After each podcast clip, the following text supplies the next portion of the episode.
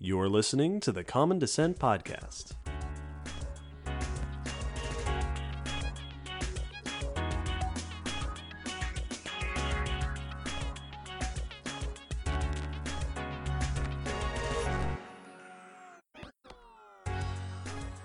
Hello, David. Hello, Will. And hello, listeners. Welcome to episode 100 of the Common Descent Podcast. We did it. We did it. Triple digits. Like, wow. Took us almost four years. yeah, it did. This is it, episode 100. We, if you've been listening to the podcast up until this point, we had had a bit of discussion yeah. about what to do for this episode. We reached out to our, our listeners and asked for suggestions.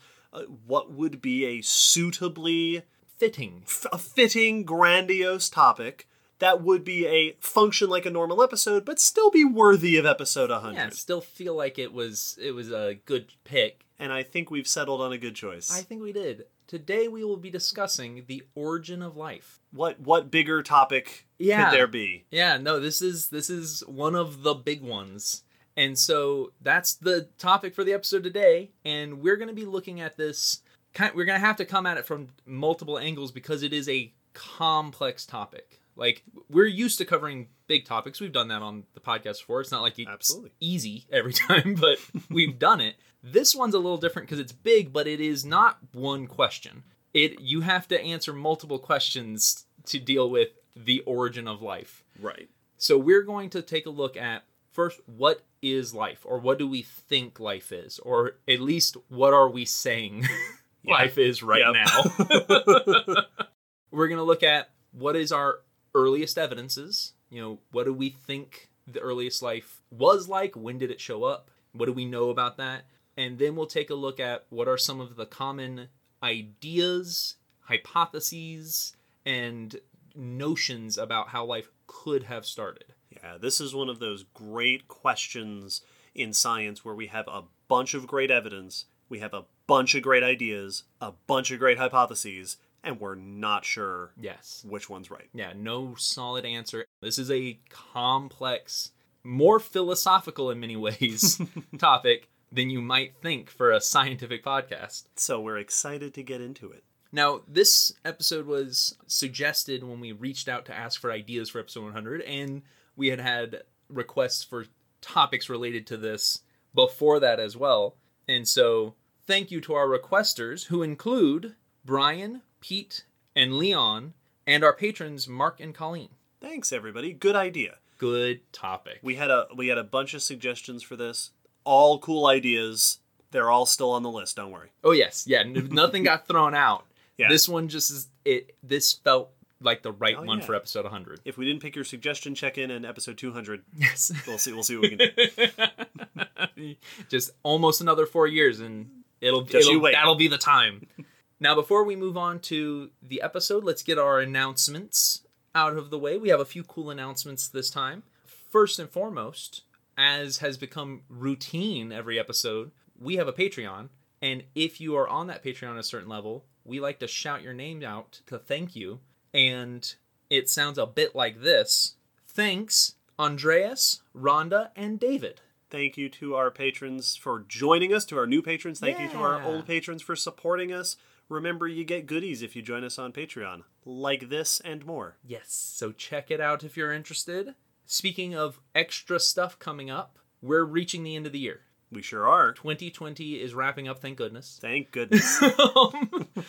and every year at the end at the close of that year we like to do our q&a our end of the year q&a where we put out a form for anyone to ask any question they'd like and then we will answer those mailbag style on however long an episode it takes We've done this twice now 2018, 2019.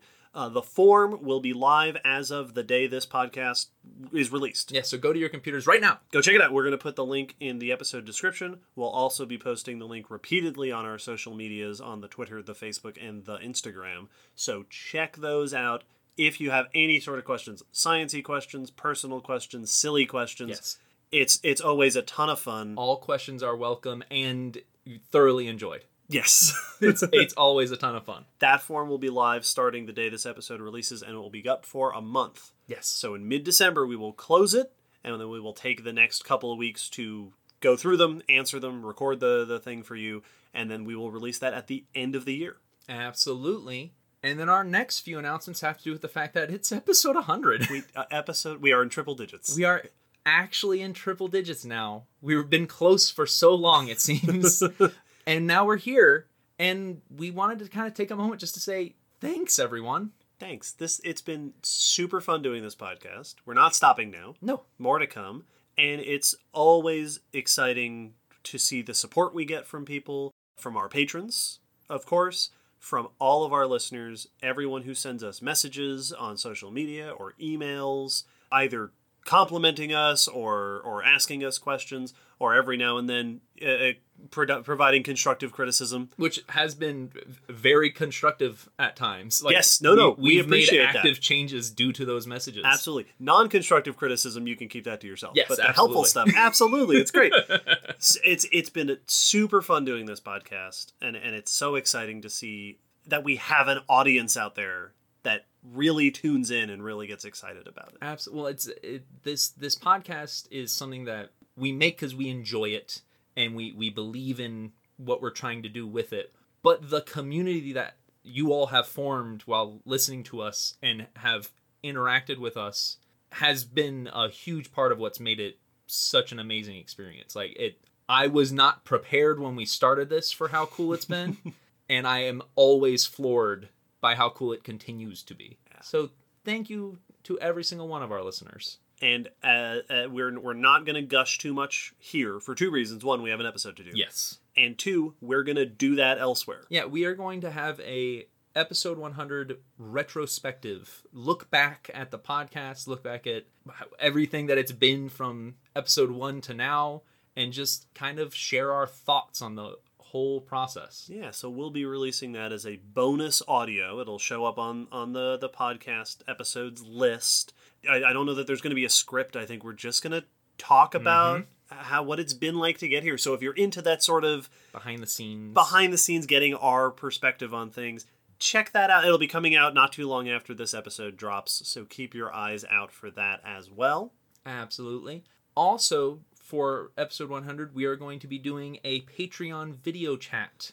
So we will be having a live chat with our patrons. So we'll be announcing details for that soon. So keep an eyes out. Keep keep your eyes on your email and on our Patreon. If you are a patron, try it out, see how it goes. Hopefully, have some fun. Absolutely. And now about wrap up our announcements, which means we can move on to the first section of the episode, which is the news. as usual. That's not changing for episode Nope. 100. Nope, we still got on episode. We got news worthy of episode 100. I think every episode we like to round up some of the recent science news, paleontological, evolutionary, biology, all of the cool stuff that's been happening in the science world to keep us up to date and to keep you all up to date and to share with us first. I turn it over to David. Well, that's me. I'm going to start with dinosaur disease. Gross.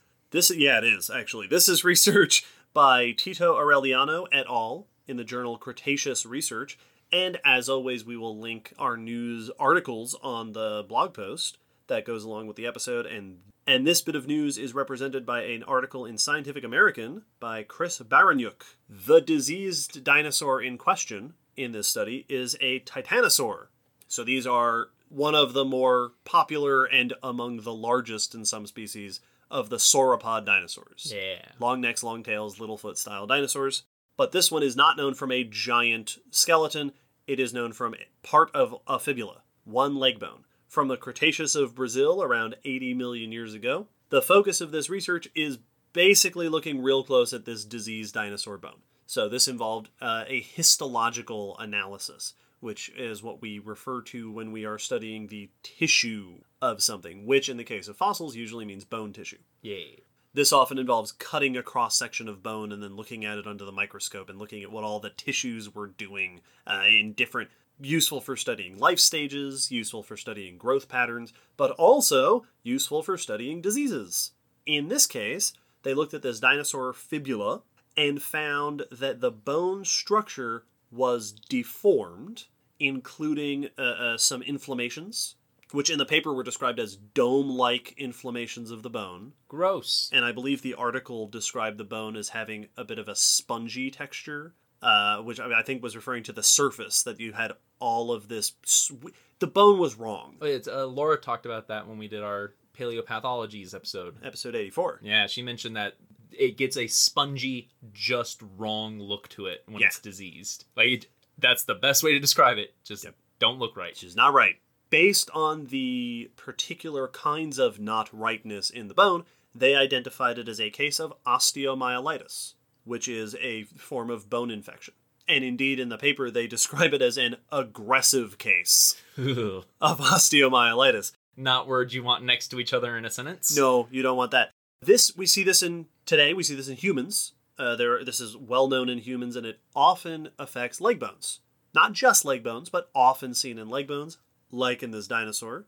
Osteomyelitis, like I said, bone infection is often caused by microbes like bacteria, and they mention in the paper that it this is one of a, a rare example of getting to look at exactly how the bone is acting during this disease, during this inflammation, uh, this infection, not just in the fossil record where it is extremely unique, Mm-hmm. but also in general. That this is a cool study where we're not just able to look at how does this disease affect bone in a fossil animal, but how does this disease affect bone? Yeah, it's now just another case study. Yeah. for this disease. which is pretty cool. But the headline making part of this is that when they did their histological, their their super up close examination, they found that the blood vessel cavities are preserved in the bone, not the vessels themselves, but the space Where they would have been. where the vessels, the blood vessels would have been, and they identified about 70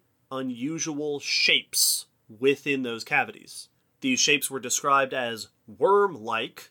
They are each around 100 to about 600 micrometers long. So, to put that in terms you can understand, 0.1 to 0.6 millimeters. So, you know, picture that in your head. Which they tentatively identify as fossilized parasites Gross. I re-emphasize. that they, they they describe as being phosphatized. So these are mineralized parasite parasitic remains. Uh, if that is a correct assessment of what these are, they did not identify them more specifically. So in the paper and in the article, they talk about comparing them to a, a group of ancient parasites that are kn- known as Paleo Leishmania, which are named as a reference to modern day leishmania, which is what causes leishmaniasis, oh, okay. which are a group of protozoans, so not animals, not actual worms, but protozoans that are part of the broad group, the trypanosomes. So what that means is microbial organisms that often are known to cause disease. Now, as as always is the case with something like this, we have these tiny little things. These authors describe them based on their shape and their chemistry as possibly being bone parasites or blood parasites specifically in this case. However, there's always uncertainty in situations like this, and indeed, the Scientific American article uh, references a couple other scientists, at least one of whom expresses some concern. And the uncertainties are that a we this could be wrong. Mm-hmm. Maybe these aren't parasites at all.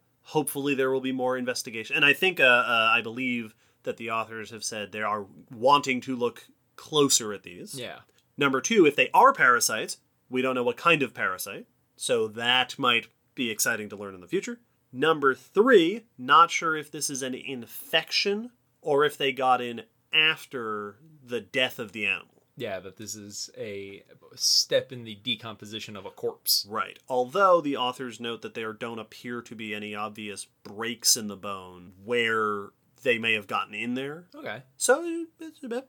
And kind of along with that one, we don't know whether or not these little microbes are actually related to the disease Yes, exactly. that they're seeing in the bone. Like these could be a bone disease caused by a bacterial infection, and it also had these blood parasites in there. Yeah, I've got bone disease and bloodworms. Right. Bummer luck. You're just having a bad day. Yeah. But it's exciting implications, exciting findings. These could be the first report of parasites inside a dinosaur's vascular canals, and they could be the oldest occurrence of a bone disease associated with parasites. And even if all of that's, you know, Uh, isn't the case, or even if that would get updated at some point, this is still a extremely unusual case of the description of a bone disease in a dinosaur. That's that's awesome and such a cool finding.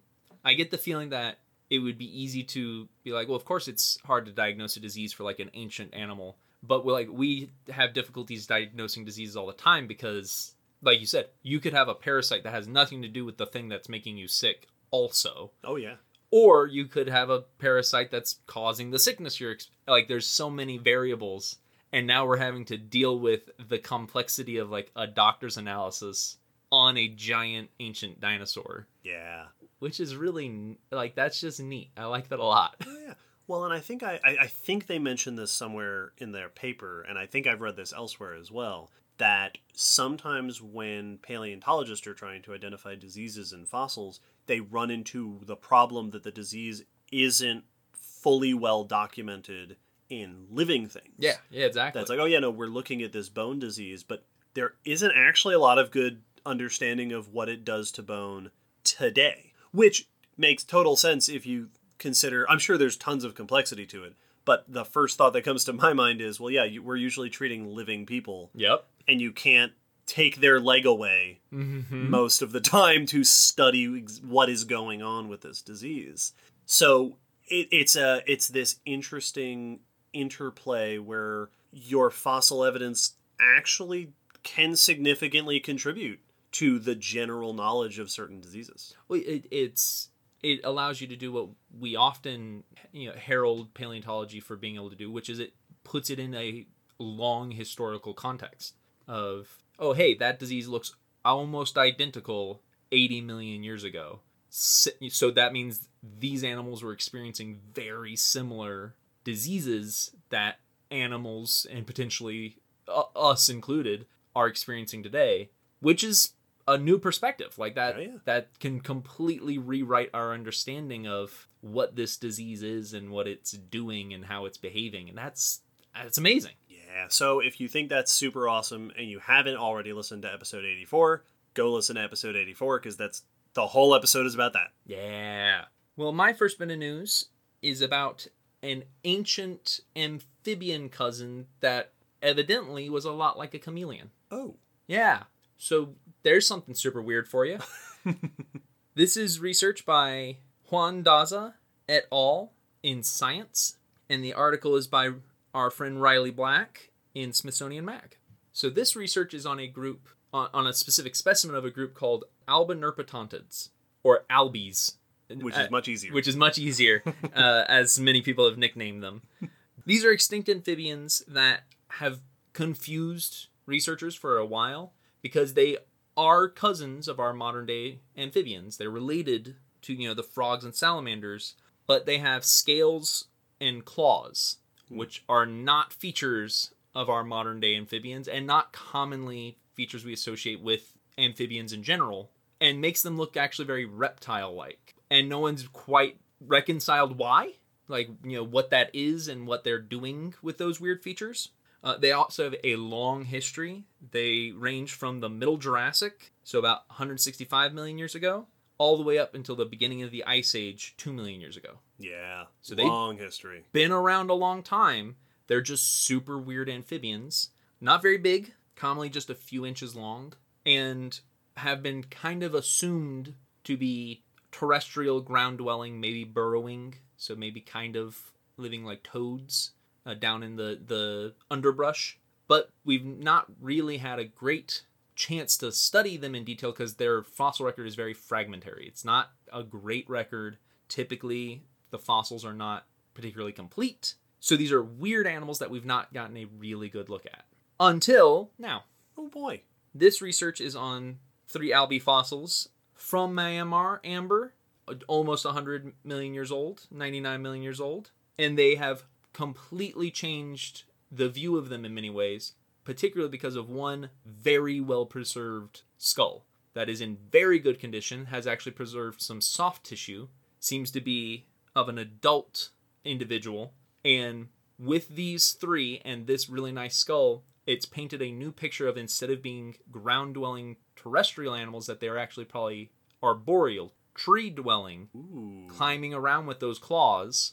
And the preserved head preserves had a bone known as the entoglossal bone, which is which looks very similar to entoglossal bones of chameleons, which suggests that it may have had the same firing tongue, projectile tongue as they call it, as today's chameleons. Very cool. So now they're being viewed more as amphibian chameleons, up in the trees, catching insects and small prey with their tongues, which is com- a complete inverse from what we had assumed up till now. And what a cool, I, what a cool convergent case where it's not just because I saw the headlines for this and it was like chameleon-like tongue. I was like, oh, okay, cool. There are a few animals that have projectile mm-hmm. tongues that catch, but also tree dwelling, Yes. like a chameleon. What a cool combination of convergent traits. And for anyone who's wondering, the bone that is being described here, and that was the, the smoking gun for a, a firing tongue, the way chameleons' tongues work is that they are like a sheath over this tapered bone in their throat. Right, which I think is part of the hyoid apparatus, which are our throat bones, which we have. Yep. But ours are not at all like a chameleon's. No. And it just squeezes. The muscles of the tongue squeeze, and because the bone is tapered, that's what fires it off out of the mouth. hmm And so they were able to find a similar structure that looks very chameleon like. Yeah, which I think is different from how frogs do it. Yes. Uh, uh, it's not the same mechanism. Yeah, well, because most frogs just flat, their tongue is actually like almost hinged and it just folds out. Right, right. There's there are certain newts that have like launching tongues like a chameleon, but I don't know how they do it. Right, right. So this is specifically similar to a chameleon. Exactly. So it's it's a very diagnostic feature. So much so that it one of them was misidentified as chameleon initially. cool. So very similar. These specimens are also detailed enough to identify them as a new species. They have enough new spe- features and they are preserved well enough that they have been given a new species name. The new species was named Yaksha perettii, and they were noting that it also had other features than just the tongue and the claws. The eyes are also forward facing, which is good for targeting things. Now, chameleon's eyes are facing whichever way they want. Right. But- all, all directions. When they shoot their tongue, they're forward facing. right, because that gives you that depth perception. exact to lock onto a target. So chameleon amphibians. Very cool. It's it's always it it is always exciting to have a group of animals that we live with today that are super weird and unlike anything else Yeah, just bizarre top to bottom. very charismatic, unmistakable from anything else, one of a kind, to then discover That That- this is oh. 2.0. someone else had already did that. Which is great. And hey, if you want a whole episode about that, go listen to episode 70. yeah. Convergent evolution.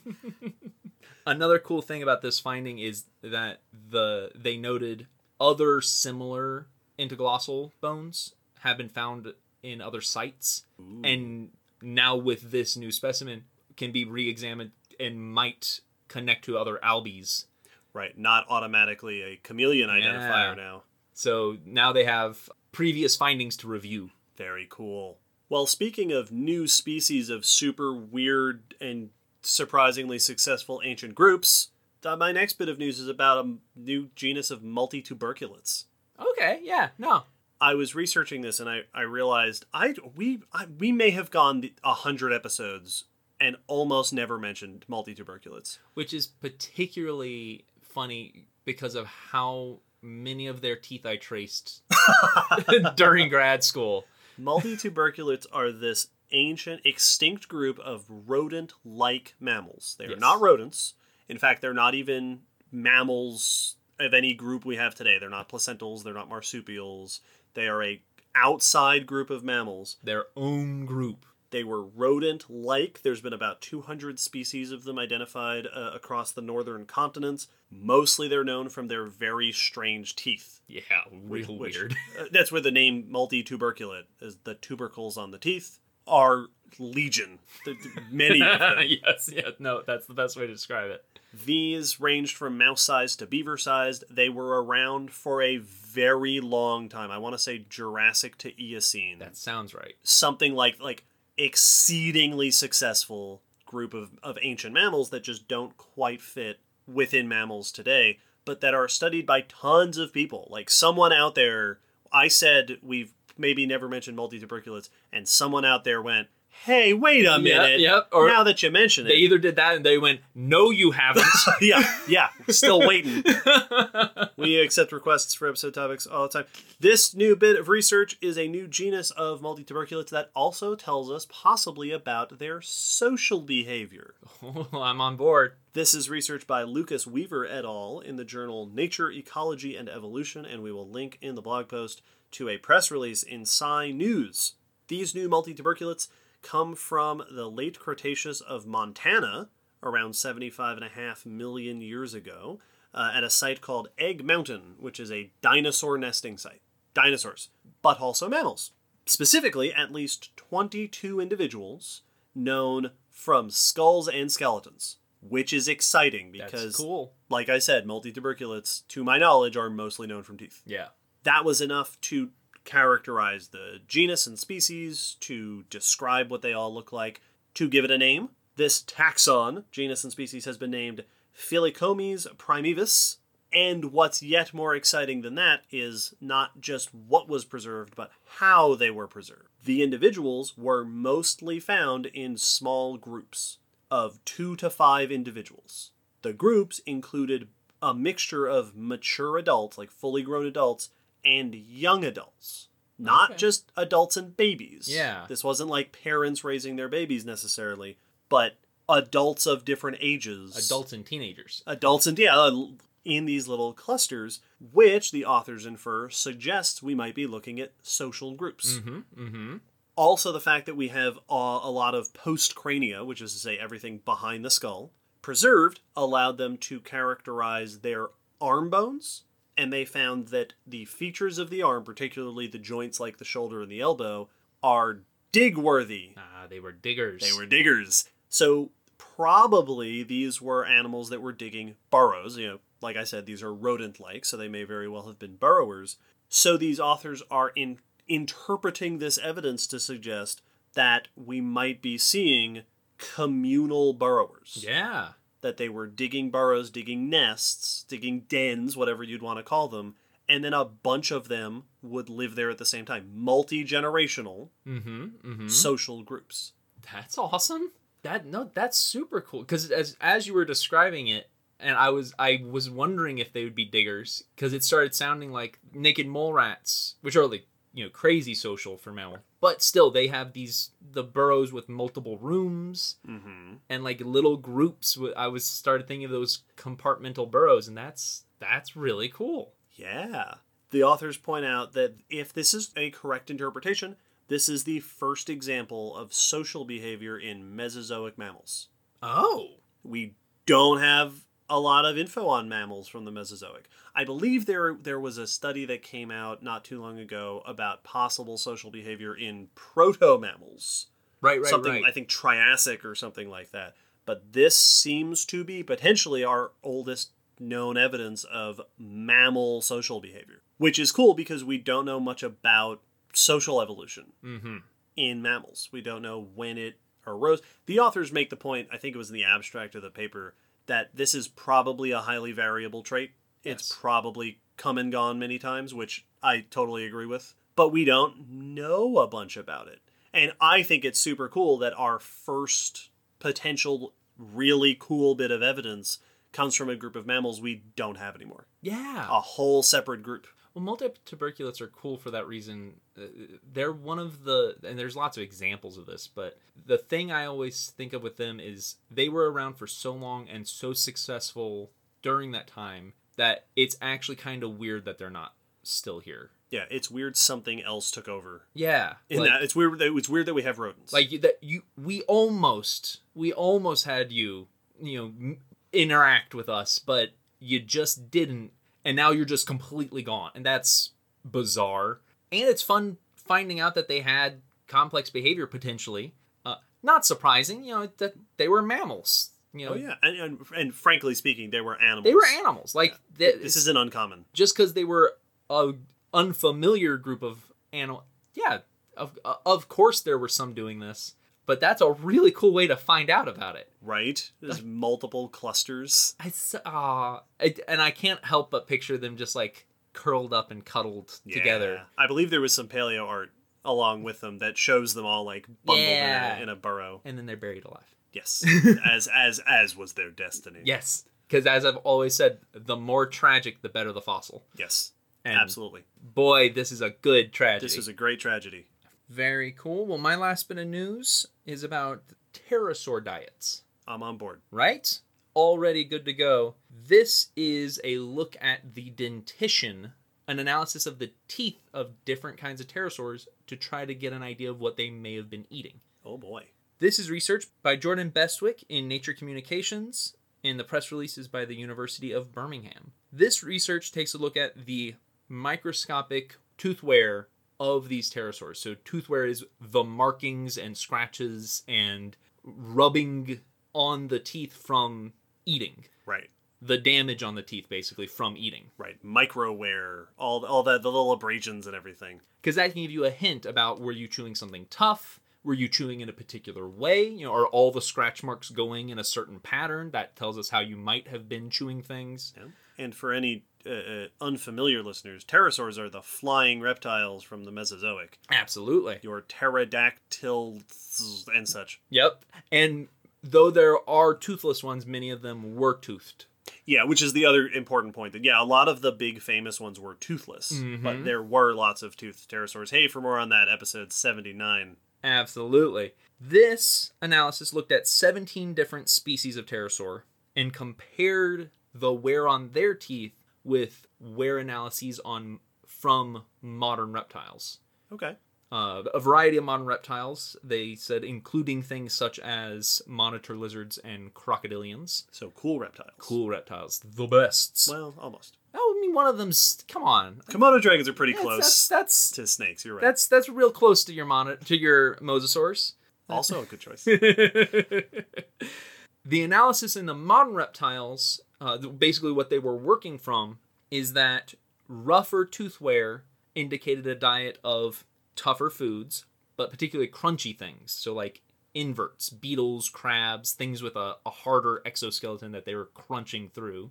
And then less harsh, you know, more mild tooth wear indicated softer foods like fish, meatier things hmm with less uh, that you're having to bite through. So that's kind of the trends they got from the modern reptiles, and then they applied that to the pterosaurs and found some interesting things. One of the findings that jumped out was the teeth of Rhamphorhynchus, a popular pterosaur that was about seagull sized when it was full grown, lived around the Jurassic period, long tailed pterosaur, and often pictured with those like gnarly, jagged teeth sticking out of its mouth. Yeah, that's the common interpretation. I don't know that that's certainly the version that is often shown Exactly. in movies and stuff. Yeah. Uh, a bit exaggerated. Yes. But yeah, they had teeth. Yeah, they had they were toothy and studies on and this analysis showed a difference in the teeth of juvenile Rhamphorhynchus and adult Rhamphorhynchus. And that's right, because this is one of the few types of pterosaur that we have lots of great specimens. of. Yes, we do. The juveniles, the younger specimens showed that they or they showed the wear that matches with an insect eating diet, a Mhm. crunchier diet, while adults seem to be eating a softer, meatier diet, so potentially fish. Oh. So there is a an ontogenetic diet shift from young to adult, which indicated to the researchers that the adults were not caring for the young. Right. The young were hunting for themselves. Right. The adults weren't bringing this meaty food Exactly. to the babies or showing them where to find it or, or anything like that. The babies were hunting a different food source on their own. So this is like gators. Exactly. So th- the babies hatch and then go off and are tiny Rhamphorhynchus, Rhamphorhynchoids by themselves, and then as they get bigger, they shift their diet to an adult food source.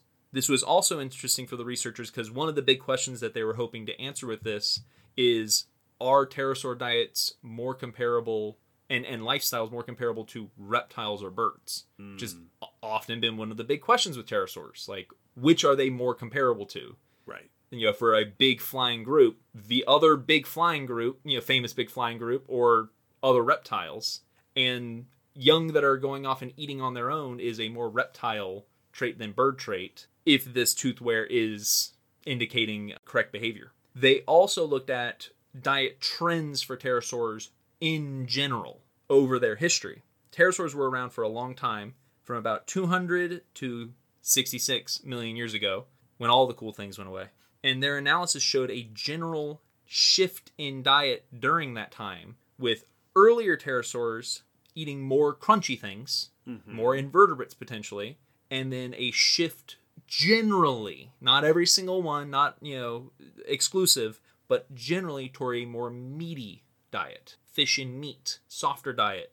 And that part of this shift seems to coincide with the rise of birds Okay. and that as another flying group came in, that one interpretation is that as another flying group came in, pterosaurs started specializing in more meaty diets as they got bigger hmm and shifted away from a bug eating diet, which may have been being taken over by birds. Right. Right. So, this research has indicated a couple of neat things, both about behavior but also about the overall evolution of the pterosaur group. Interesting. Yeah, you said that the shift towards a meatier diet, and my first thought is that pterosaurs also got bigger. Mm-hmm. And when you're bigger, you're not sustaining yourself on insects and crabs anymore. You have to go after meteor, larger things. Uh, so, although I I have also, it has been suggested, as you pointed out, that the size increase by some has been suggested to possibly be in reaction to bird evolution. Yeah. Although that's d- difficult to know for sure. Well, yeah, that that's a hard thing to to nail down as absolutely that's what happened. Yeah. Because that's but one factor that could cause you to get big or start eating meat. Right. In a globe full of Yeah. flying animals. but that's a very cool it's it's it's we talked in episode 79 about how pterosaurs don't have a good time fossilizing. mm-hmm.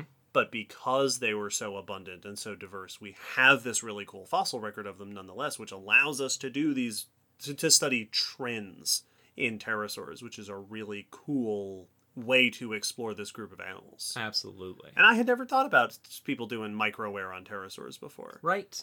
I'm sure I, I, I'm sure this isn't the first time ever that someone has thought to do it, but that's a yet another fun way to infer diets and thus one of the core aspects of an animal's lifestyle. Well, and I like when it we get weird info like, hey, the babies and adults weren't eating the same thing, evidently. Mm-hmm. And I like when those things pop up in these sort of studies because you yeah, you never know what behavior you might stumble upon while looking at what they ate. Yeah, So yeah, cool stuff. very cool stuff. And with that, we're going to close out the news and get ready for our episode 100 topic. Woo. How did life start? Starting with what is life? Yeah, So we're just going to answer that little question. just a, just a real quick. Yeah, just- you you heard it here, folks. Coming up, the definitive answer After the break, we will tell you what people think life might be. for for three small payments. we will reveal the secrets.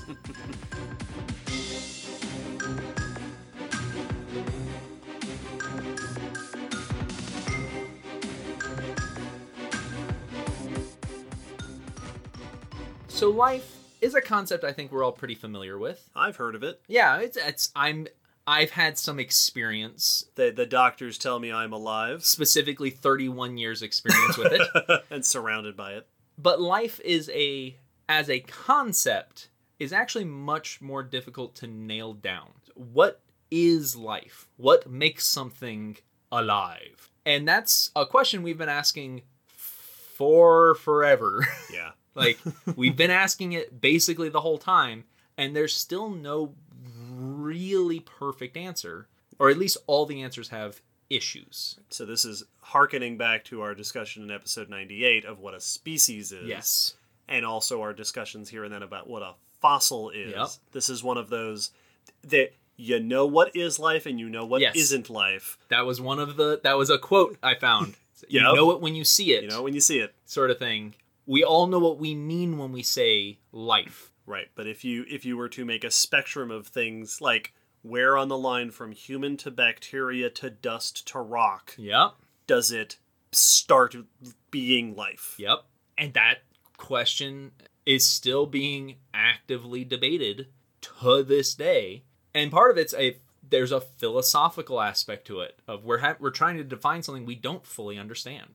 So our first section we're going to kind of discuss what do we think life is or how has it been described and defined. Right, because if if if the big question of the episode, and indeed the big question in a lot of people's minds, is Mhm. how did life get started? Before we can answer that, we have to know what are the features of like what What- defines life. What do you mean by that? Right. If we want to know how a fossil forms, okay, but what is a fossil? Yes. We need to. What does that mean, so that we can break it down? Exactly, because if it, discussing the origin of life without having a term, a, a defined term to work off of, that's what we're going to do here. What is life, or what do we think it is?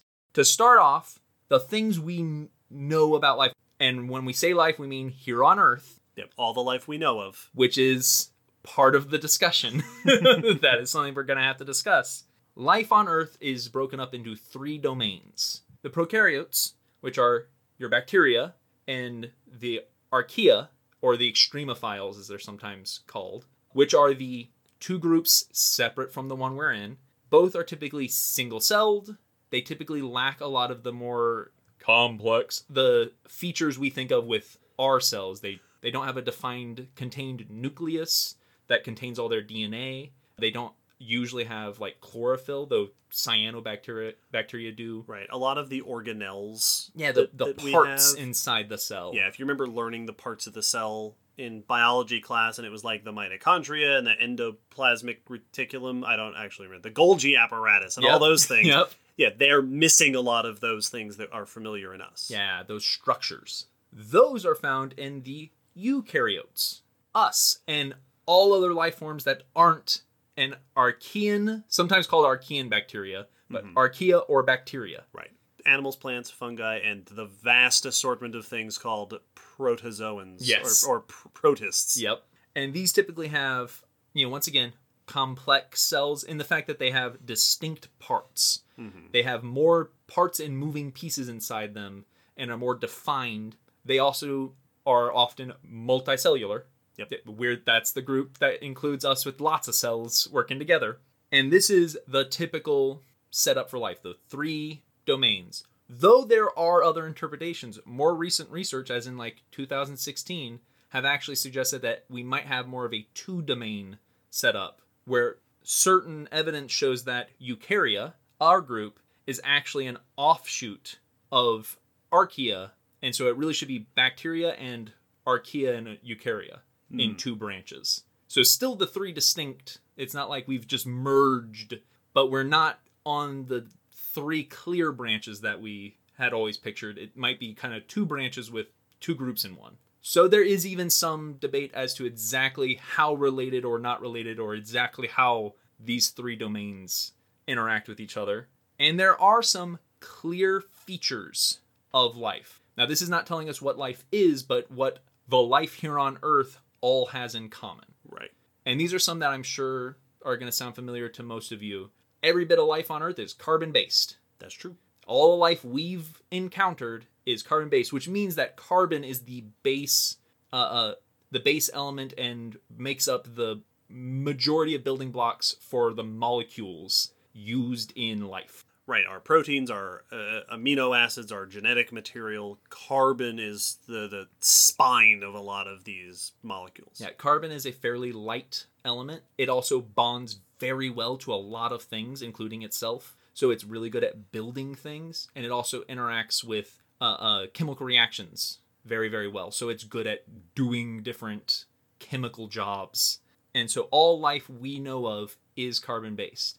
And this has led often the statement that, you know, all life is likely carbon based. Though I found one thing that said, for some people who think that saying all life is most likely carbon based, like if we find it elsewhere, that that is carbon chauvinism. It's it's very carbon based centric. Yeah, exactly. Yeah.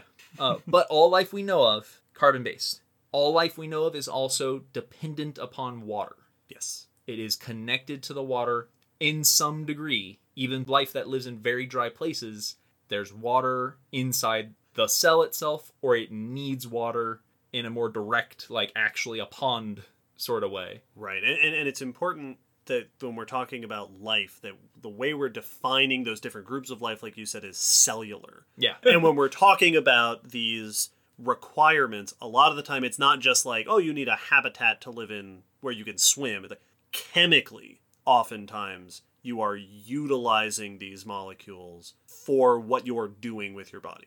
It's just that we've yet to find any life that doesn't utilize water Mm-hmm. and isn't dependent upon water. So all life on Earth is intrinsically connected to water. Right. There isn't life without water so far that we've found. So once again, this is not us defining life. This is just the observations we've made about life. One of these used to be that all life needed sun energy Mm-hmm. that sun was the base of all food chains, all food webs. But we've fairly recently, in you know scientific history, discovered that that's not true.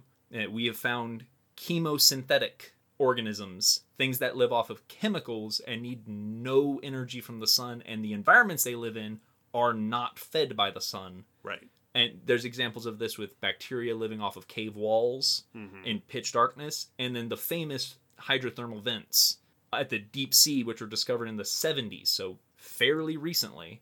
And these are effectively undersea geysers of heated ocean water that f- that flows into the fissures of the seafloor, becomes superheated because it's reaching the molten earth, and then gets pumped back out at that hot temperature, pulling up tons of minerals and chemicals with it. And so you have these chimneys formed out of those chemicals, the formed out of those minerals precipitating out of the geyser, and you get these structures pumping this stuff into the water, and there's tons of bacteria living in colonies on these chimneys. Right. It's a natural source of heat Mhm. and also all sorts of chemicals. So that used to be like if you go find older books, it would list and all life relies on the sun in one way or another. And now we know that that's actually not true. So we lost one of our big Yep. descriptor. so really, carbon based needs water, and all life on Earth is genetic. You know, it's all we all have DNA. But those are just the things we've found as common. We still have trouble defining what life is. Right. Th- that's what all life we know of has. Yes. But we don't know if that is what all life needs. Like you said, we thought the sun was one of them. Yeah.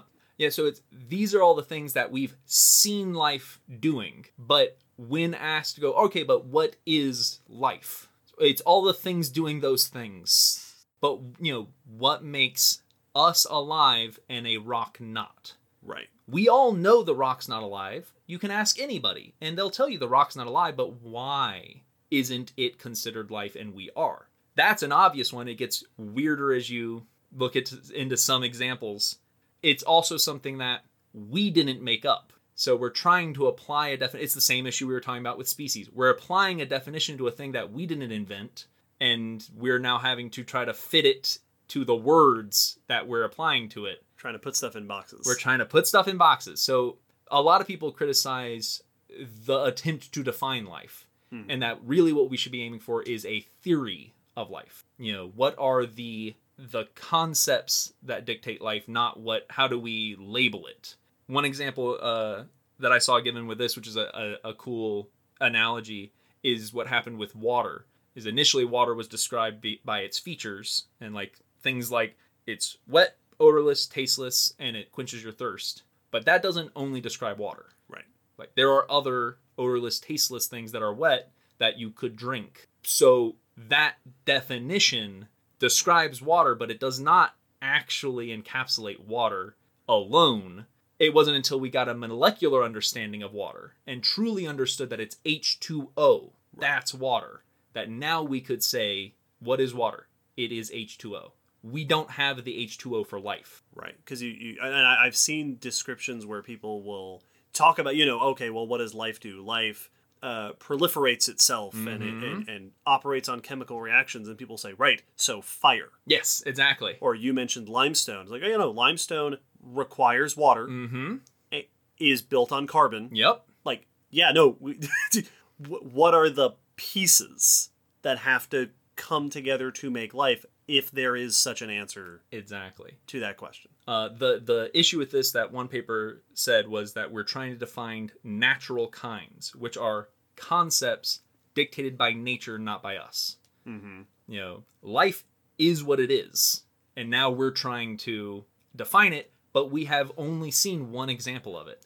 Right. And the reason we're trying to define it is because we're trying to find the border. Yes. We, we want the boundary. Where does it stop being life? Because that's where our question is. Mm-hmm. That's where the question of how life originates is going to be, is at the edge of the When does it tip over? Yep. So let's go through a couple of the the famous, more well-known proposed definitions for life. Uh, this is going to kind of just be a list that we'll go through quickly, so that you can get an idea for what the variety has been. Some of these are much more commonly used nowadays, while others have kind of fallen by the wayside. But there have been a lot of attempts. One of the early ones was by Schrodinger, Erwin Schrodinger, in 1944, who said that life is a thing that avoids the decay into equilibrium, meaning that all things in the universe naturally, through entropy, chaos, want to just go into equilibrium with everything else around them. Right. You they know. break down. They, they, Cool down or they warm up right, right. to a level, equal energy level and state.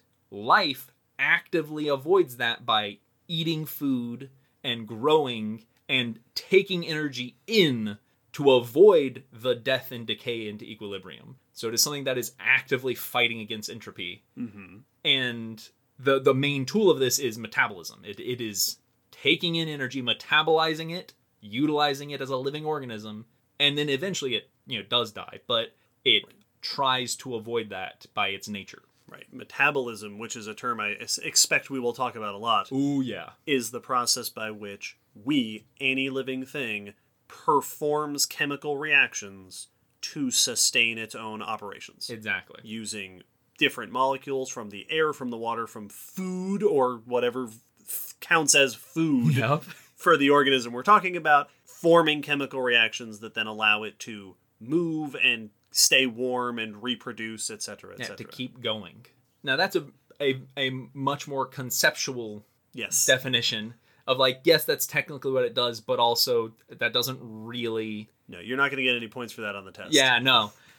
One of these, which is often called the PICERAS des- definition of life, which is P I C E R A S, and is an acronym that stands for what you will also sometimes see called the seven pillars of life, Oh boy.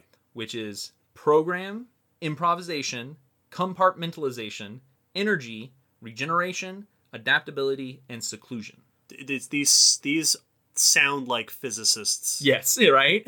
describing what life is. This was proposed by Daniel Koshland from the uh, the University of California, uh, Berkeley, in 2002. So this is not like an old Oh, interesting. definition, but you will see this come up, or you'll see these terms used as like here are all the things a, a living thing should have, even if they don't use the names, the the term for this definition.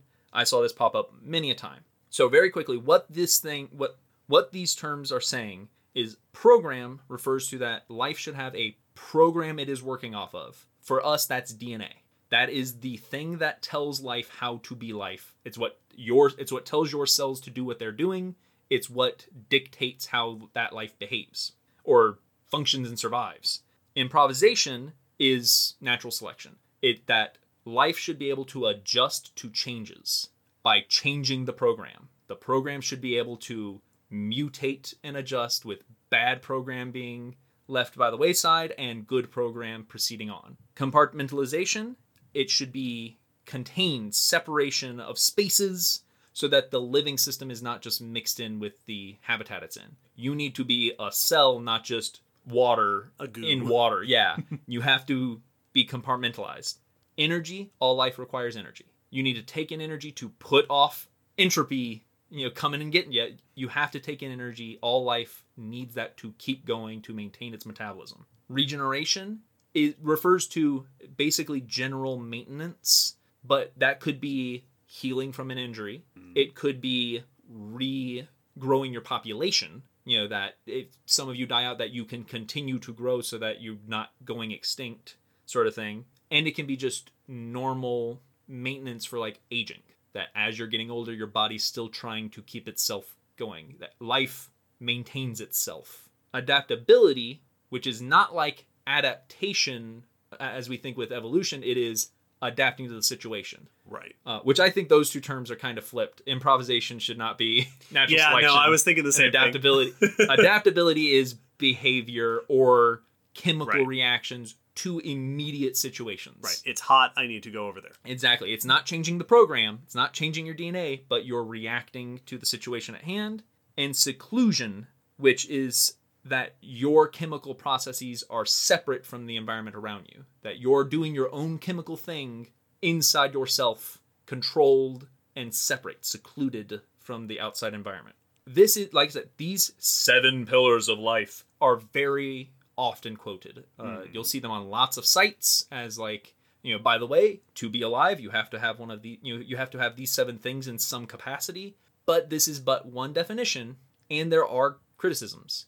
One of the biggest criticisms is that it's only descriptive, not predictive. This doesn't tell us, you know, once again, this is telling us what life does, not why it is that way or anything. It does not include a theory of life. It is just describing the behaviors and functionings of life. So it's a list of descriptions, not actually, many of argue, not really actually a definition. Another very popular definition, and this is the one that I've probably seen noted most often as like the definition, or at least the definition most recently, is sometimes called the NASA definition or the Darwinian definition of life, or sometimes the chemical I saw a couple of times. And this actually arose from a committee held by NASA in 1994 to define life. that was the goal of the committee was to try to get an idea of how will we define life as we go out into the cosmos to search for life. Yep. One source I, I found said that this was suggested by Carl Sagan, like this definition, but I don't know if it was him alone who said it or if he like sparked Right, the initial right. conversation. But this definition is a much simpler sentence that actually includes a lot from the list. That life is a self sustaining chemical system capable of Darwinian evolution. Hmm. So let's break that down really quick. Self sustaining is that it is its own entity. And as was put in one of the articles I read, this was purposely put there to say that it does not need continuous input from a higher entity. Right. You know, be that a deity or someone caring and Right. maintaining it. Like the the cell functions without another cell necessarily having to feed it or or provide it with stuff exactly. or something like that. chemical system is the chemical is that it you know that entails the metabolism is doing the chemical reactions. The system is referring to the fact that it can be it doesn't necessarily have to be an individual that an individual thing like one of our cells isn't considered life but the entire human is part of life that something can be alive without defining life. And so that's what the system is implying that it is a it is bigger than just an individual example but a living system and then undergoes darwinian evolution is that it has something for us it's dna but something that it can pass on to future generations or incarnations that carries the information and can undergo changes that are passed on. So it has to be something that, like our DNA, can change and then those changes be passed on and then be selected via natural selection for survivability. Doesn't have to be a DNA, but it has to be something that does that kind of job. A lot of people like this because, as, as they've described it, it encapsulates a theory of life. Mm-hmm. This theory applies to anything that functions this way, not just things we've seen our life do. And as they put it, this describes what we think life should have to be counted as life. Right. not technicalities we've seen life do, which is is the different between the definition list style and this more conceptual, you know, more theoretical style. But people have still pointed out there are still issues with it. It is still vague in certain ways that might make it break down. If a thing needs to be able to undergo Darwinian evolution to count, does that mean sterile individuals don't count? If you can't Right. reproduce and pass on your genes, then you're not part of the evolutionary race. Right. Are mules not Exactly. life? And how can you determine something is evolving via Darwinian evolution? yeah. Because if it's in the moment, you're only getting a snapshot. And even if you're looking at it, you know, historically, how can you determine that it was undergoing what we consider Darwinian evolution? There's not really a good litmus test for that. So conceptually, it's more sound, but practically applying it, you know, if we were to suddenly find an alien life form, how could we determine? Right. Especially given the nature of this podcast, if we found a fossil Yes. of or fossil evidence of what might be a living organism on another planet or something, we're missing a lot of that information. Exactly. These definitions also become a bit more sticky when we look at the things that are close to the border or on the line. The classic is viruses, Mm-hmm.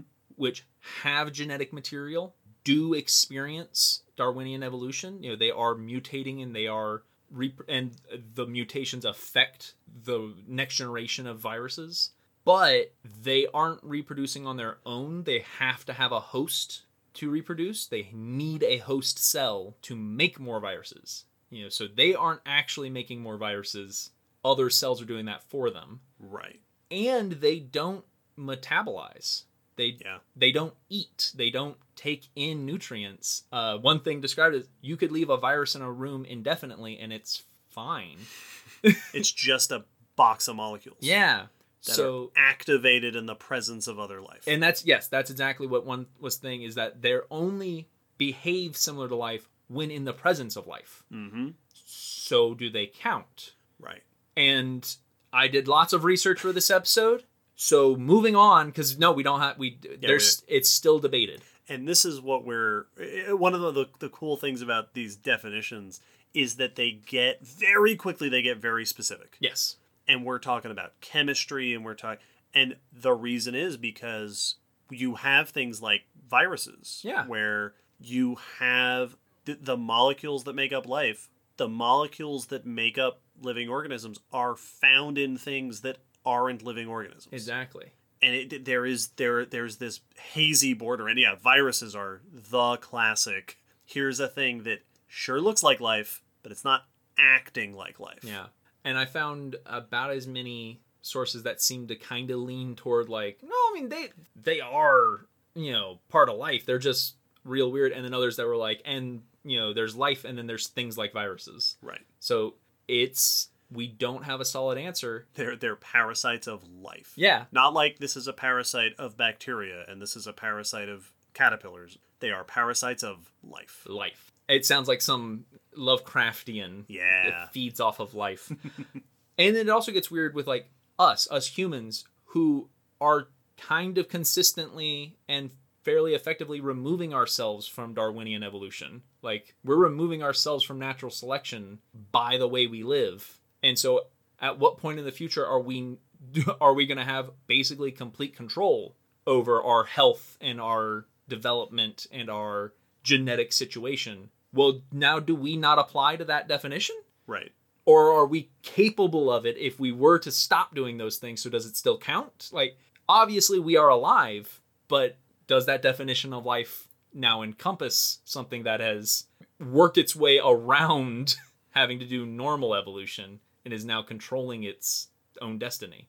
It, this is the working definitions but as we learn more and if we ever find a second example yep it's very likely the definitions will have to be grossly rewritten because we only have Earth. So, speaking of Earth, let's talk a little bit about what things looked like at the beginning of life here on Earth. Not so much how did it get started, but what is our earliest view and what was Earth like back then? Right. So life started on Earth at some point. Yes. Like, The, the none of us are in denial that that happened. at some point life got started on on planet Earth. And before we get into the questions of how and and and why and what went into it, let's set the stage. Yeah, what when are we talking about and what kind of things might we be talking about? So to start with, let's look at at least right now what are our examples and potential examples of the earliest signs of life. Right. We know what we we might not have a solid definition for what life is, but we know what life looks like on Earth. Yeah, exactly. Like we know it when we see it, even if we can't all agree on how we should describe it. Right. And we have, well, uh, you know, we, we gush over the fossil record all the time because, of course, we do. Yes. One of the cool things about life is that life is connected. Mm-hmm. So historically, you can follow life back. Yes. And indeed, with our fossil record, we can follow the record of life back to get a sense of what the earliest life looked like. What what does the most basic, uh, simple, maybe primitive, perhaps Yeah. oldest, uh, primordial version of life we should be in the same way that we are able to trace back horses to go okay how did this get started we sh- we can trace back the fossil record to go okay from the complexity we know today back to when it was single cells back to when life was at its earliest conception on the planet what does that look like what do we look for What what evidences do we have? And we have a few that are fairly solid, uh, and then a few that are more hotly debated. The one you'll typically see as like here is our oldest fossil, though technically it's a trace fossil. Yep. Are stromatolites. yeah stromatolites are these wonderful piled strata caused by life Yeah, it's it's it's what happens with a coral reef where they are depositing things and leaving it behind, and that that deposit builds up and has left behind, and the things leaving these stromatolites, leaving these deposits, are bacteria. yeah, mats of bacteria basically laying down their bacterial cement mm-hmm. generation after generation. And now we have these lumps that when you cut into them, you can look at the layers of that growth and of that deposit. And the famous ones are in Australia and date back to about 3.48 billion years old. Billion. Billion. Life goes back a long ways on this planet. Yeah, the the Earth itself is four and a half billion years old. The Earth's been around for a billion years by this point. Right. Almost every episode of this podcast has dealt exclusively with the last 500 million years. Yes. If it lasts 700 million years, gets you just about everything we've ever discussed on this podcast. It really does. This is five times older than that. This is old, old, old. But this is really the oldest, undisputable. Like, everyone agrees, yes, this was left behind by life. And part of that is helped by the fact that we have stromatolites still today. Yeah, there's still bacteria doing this stuff. Yeah. In, uh, funnily enough, famously in Australia. Yeah. Uh, what is it? Emu Bay? Is it Emu Bay? Oh, that There's- sounds right, Yeah. There's some pl- uh, a one or a couple of places in Australia where you can go see stromatolites. And so trace fossils like that, you know, something built or left behind by early life is typically what our fossils are.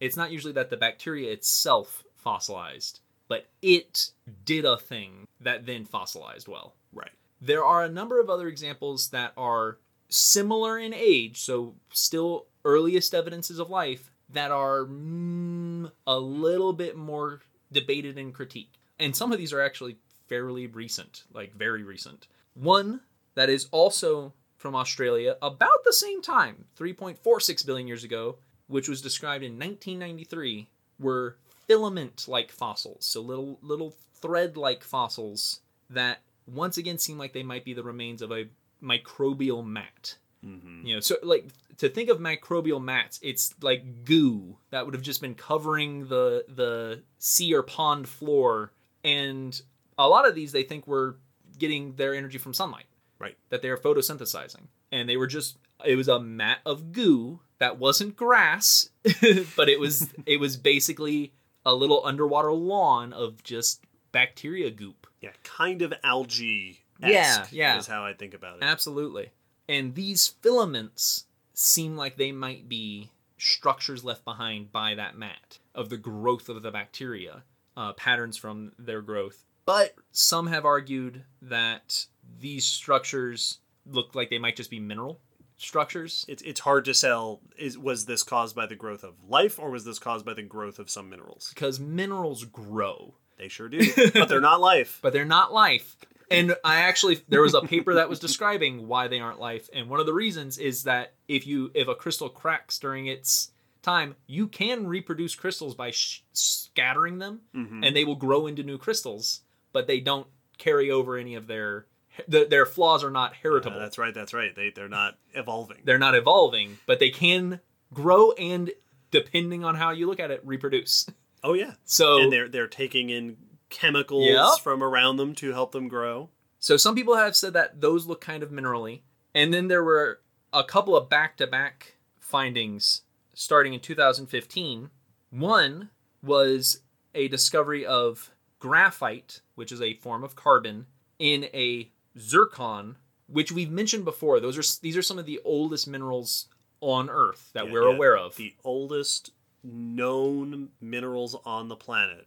These are extremely hardy minerals, and we have found a number of examples of super old terrestrial zircons. Exactly. And this one dates back to 4.1 billion years old. yeah.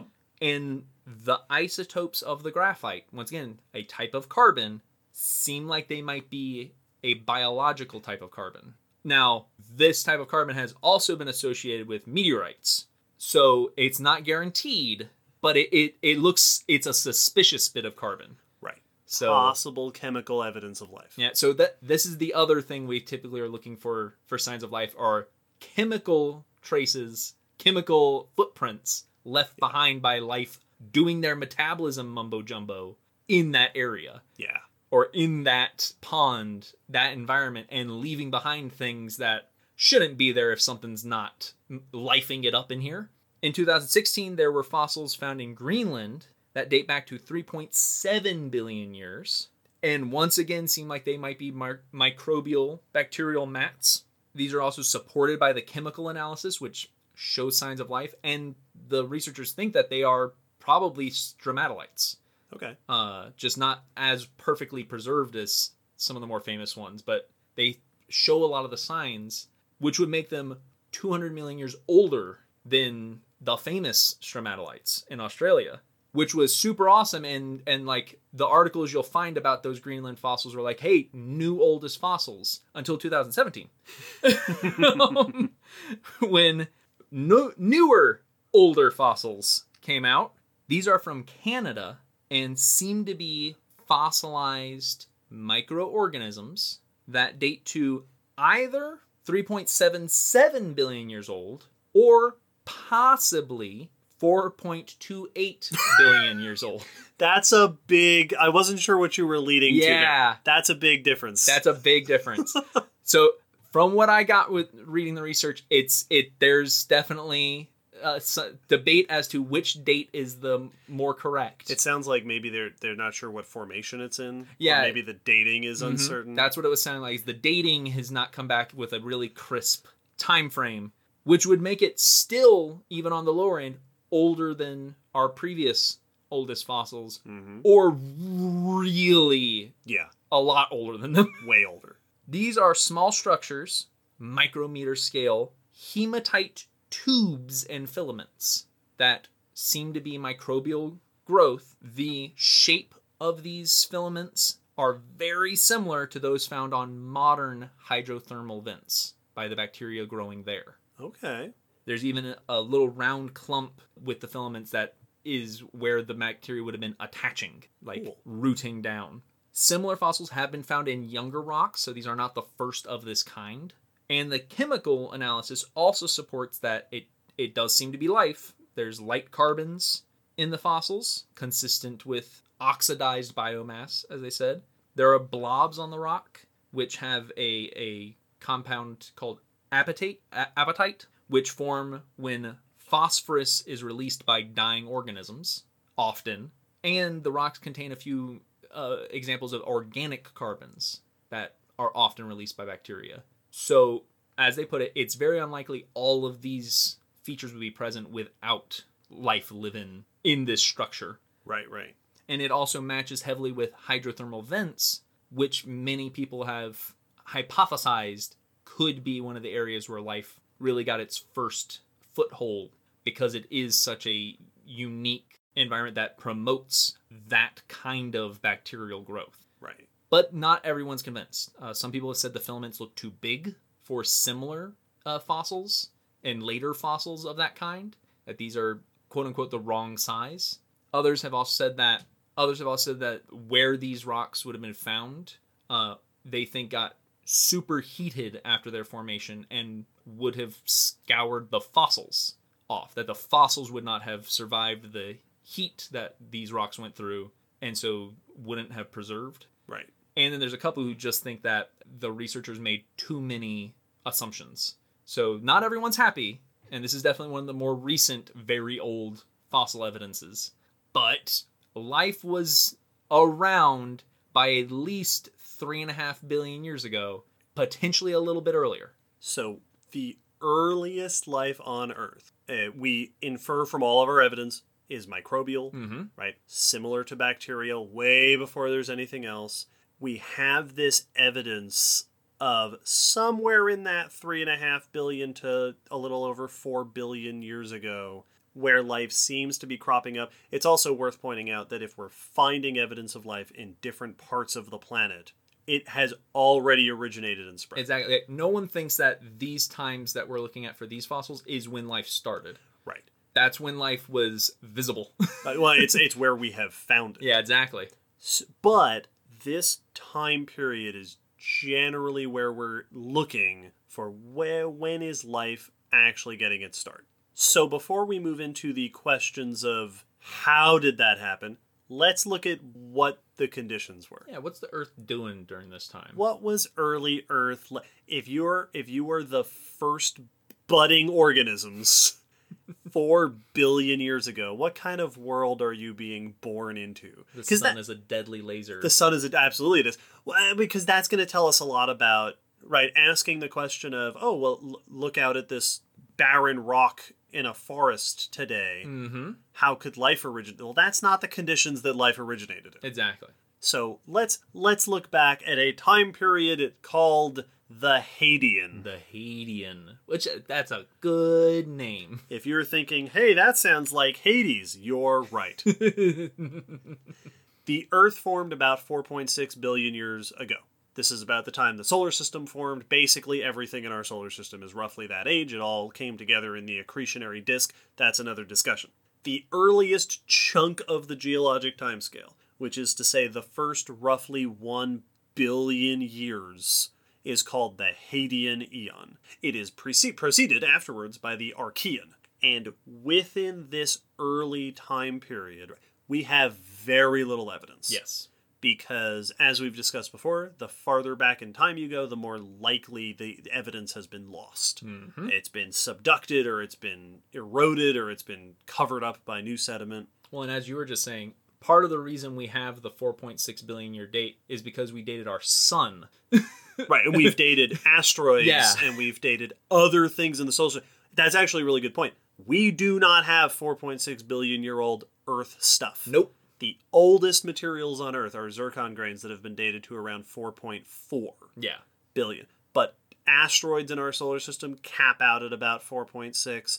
I want to say moon rocks ca- uh, go back that way. The sun's a little bit older than that. Yeah, the sun. We can age the sun based on its features and the kind of star it is. Yes. And based on the kind of star it is, it's about halfway through its life, which is 4.6 billion years old. Right. And you can also, there are ways to measure the gas content Mm-hmm. of the sun and calculate. There's the Earth is 4.6 billion years old.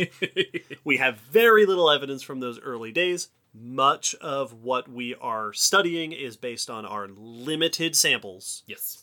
bits of rock and mineral every now and then, and as we were just saying, from other space stuff. Based on that info, we have been able to generally characterize these early, uh, this early eon on the planet Earth, and it is called the Hadean because it was not a nice place to be. Yeah.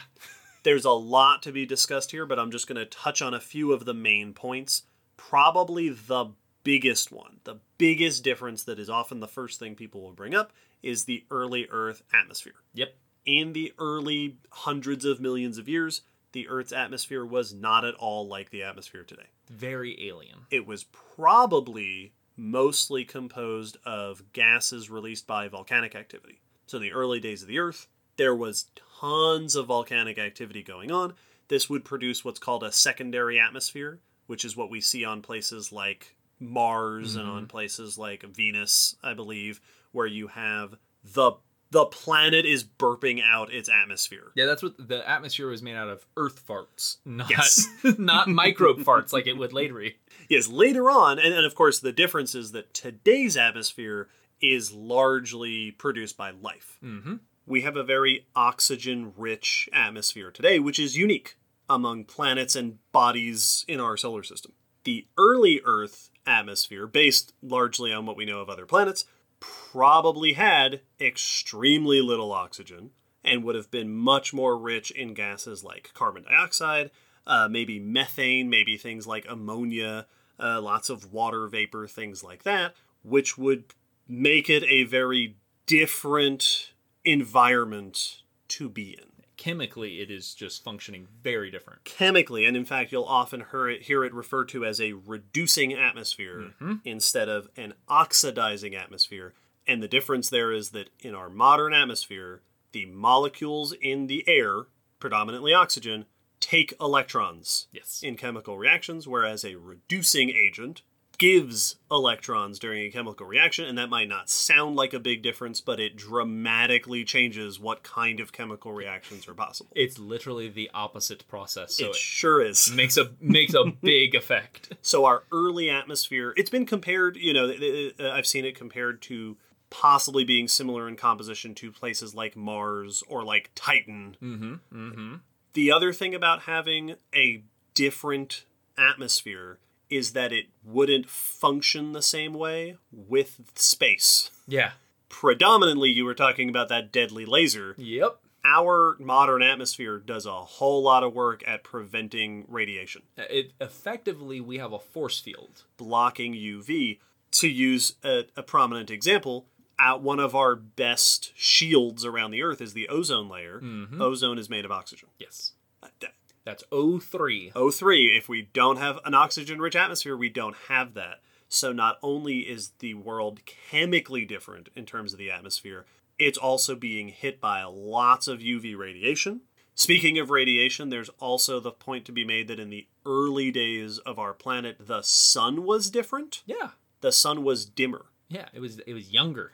So there was less light and heat coming in from the sun. But then on the other hand, our atmosphere was probably full of greenhouse gases that trap heat. There's also, uh, there would have been a lot of radioactivity going on in the stuff making up the planet early on.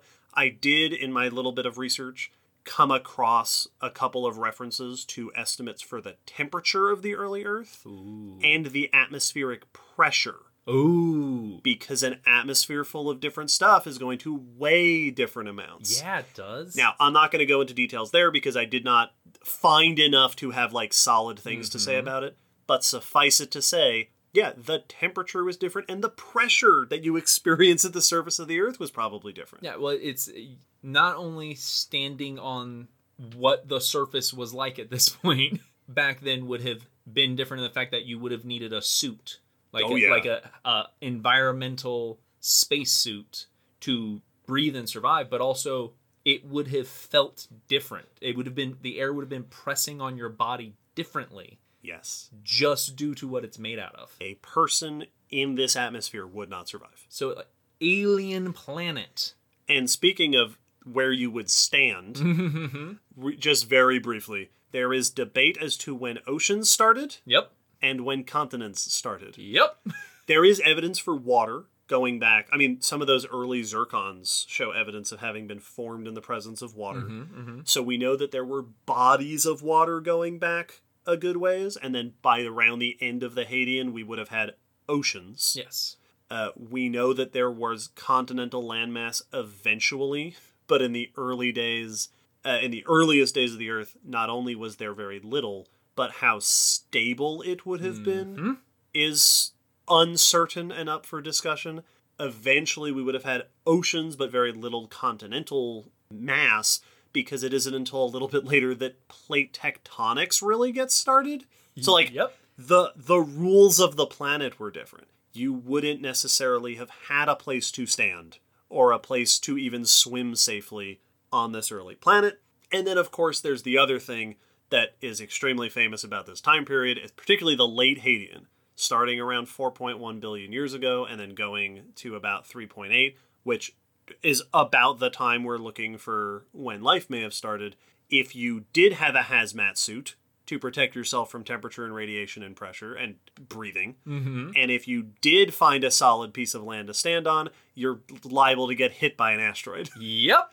because this is during a time period that is often known as the late heavy bombardment, which is a time where the Earth and indeed most of the at least the terrestrial planets were under a much greater than today assault Yeah, barrage. barrage from space stuff. And the way that we know this is because this is the time period where the moon got most of its craters. Hey.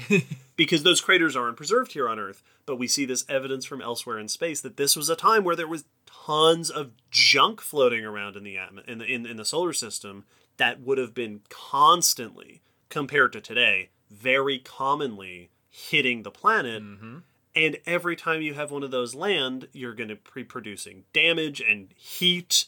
And if it's big enough, you're throwing chemicals and stuff up into the air, possibly globally or, or in wide ranges. It's possibly out of the air, like Yeah. into space again. So the, this is a time period where there's lots of volcanic. The, the earth underneath your feet is erupting. The air above you is dropping bombs. You can't breathe. You, like us, Yes. there's no oxygen the atmosphere chemically is different the pressure the temperature there's no place to stand like this was not at all like the earth we see today so and, and this make really makes it that much more complicated when we're trying to ask this question of oh well how does life get started it is very difficult to find a place on earth today that shows us what early earth would have been like Yeah, that mirrors it at all. so even if we could do some sort of experiment and see, like, oh, well, we found out how life might originate in the desert. Okay, but that's a wholly different environment The rules are all out the window. than this veritable hellscape that was the first half billion to a billion years of the planet Earth. Yep. Which is why so much of the discussion of how life may have originated is reliant on studies of other celestial bodies Yeah. other moons and other planets because yeah titan over by saturn might be a better example of the conditions that earth life started in than earth is today Yeah. Whenever you know, whenever the question seriously is asked of what might alien life be like, that's a entirely impossible question to actually answer because we don't have any clue. Like there's so many factors. Yep. What is their star like? What is the planet like? How far away is it from that weird star? Like so many things. We can't anticipate what the life's going to look like there. That's almost kind of what we're having to do with our own planet. This is not a recognizable place. We're being asked to visualize what life was like on a planet that was effectively not our own. and which also doesn't exist anymore. Yeah, it's gone. that planet has dramatically changed. And ironically the major reason why it has changed particularly when it comes to the composition of atmosphere and ocean where all life tends to live is because there's life there. Yeah, because it was terraformed Yeah. by the life that somehow came to be. which is funny because terra means earth and if earth was if the planet was terraformed by life to become earth what was it before Ooh, the Earth before the the Earth that was. It's like it's all like Firefly now. and that's the other really important point and this this kind of gets into another question that we may bring up later which is that the chemistry of the earth today is intrinsically built on life Exactly. our atmosphere is a life rich atmosphere the reason we have an oxygen rich atmosphere is because of life And that really is one of the core paradoxes that the answer for how did life come to be is dealing with is the fact that all the life we know today functions in a world run by life. So there is no life today that functions without the existence of other life around it. So we have to try to figure out how these systems came to be without these systems being in place. Right. It's like looking at a very complex machine where all the parts that have been built upon each other and now everything works together. Yeah, it all relies on each other part. And if you pull out a cog, it all falls apart, but it didn't start that way. Exactly. And so we'll look at what are some of our ideas for how that machine could have been built after the break.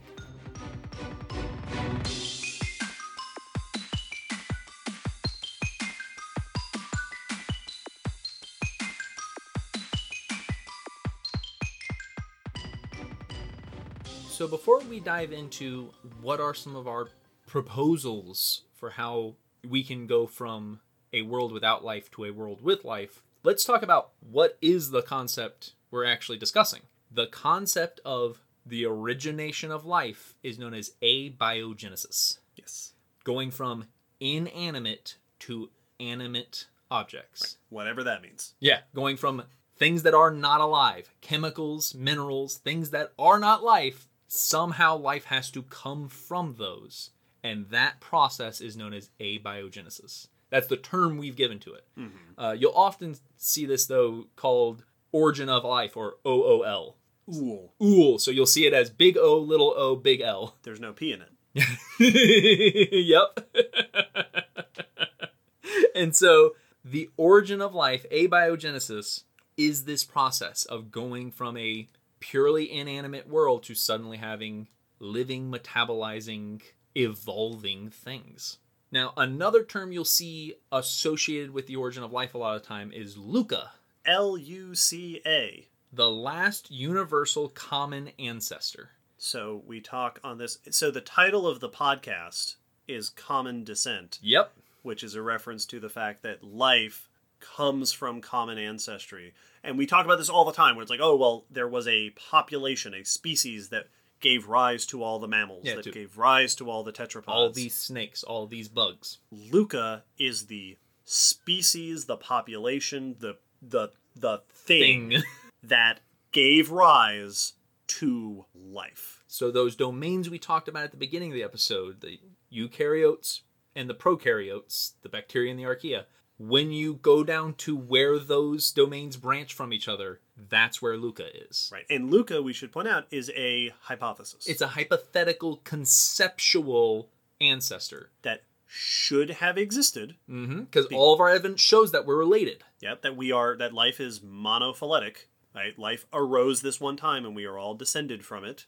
Or at the very least, all life today Descended from one source of life. descended from one source, and that is the first ancestor. mm-hmm. That group is the first ancestral microbial mat or whatever Yep. that all other life derived from. And it is good to know that Luca may very well not be the origin of life. And a lot of scientists assume that, that it is not. That Right. life probably originated before Luca, and that Luca may not be a direct line from that original origin. That right. Life could have popped up, those lives could have gone extinct, and other life popped up, and Luca is the one that led to all the life we know now. Right. A, a- great comparison to it might be go back to episode 37 about birds. All living birds have a common ancestor that is not the first bird Exactly. because there were other more right you had the earliest birds and they gave rise to a bunch of different types of birds and then among that early bird diversity was the ancestor of all modern birds Mm-hmm. so you could have had a diversity of early life forms, either all unified, all together, or multiple patches. because we're talking about life originating, so we don't know that it couldn't have happened multiple times. and somewhere in there should be the population that was successful enough that it gave rise to prokaryotes as we know them and eukaryotes as we know them. exactly. That's Luca. Now, as you said, Luca is conceptual. It is a hypothetical ancient ancestor, but there are some things that we potentially know about what this ancestor might have been like. So we don't have a fossil, we don't have evidence, we don't have solid physical evidence, but if it is the ancestor to all life, we have all of our DNA. Yeah. And we can look at the things we all share, all we life share with one another, and potentially, hypothetically, theoretically, if it is shared across life, it very likely or very well may be from Luca, And- from our shared ancestor. And this is how we interpret common ancestors in all different groups of life. Exactly. The earliest monkeys, the earliest horses. We can do that with, okay, well, let's look at the traits we have today. Everyone that should have come from it, Yep. and what do they share? What we we make an ancestral state reconstruction. And so we've done that with Luca.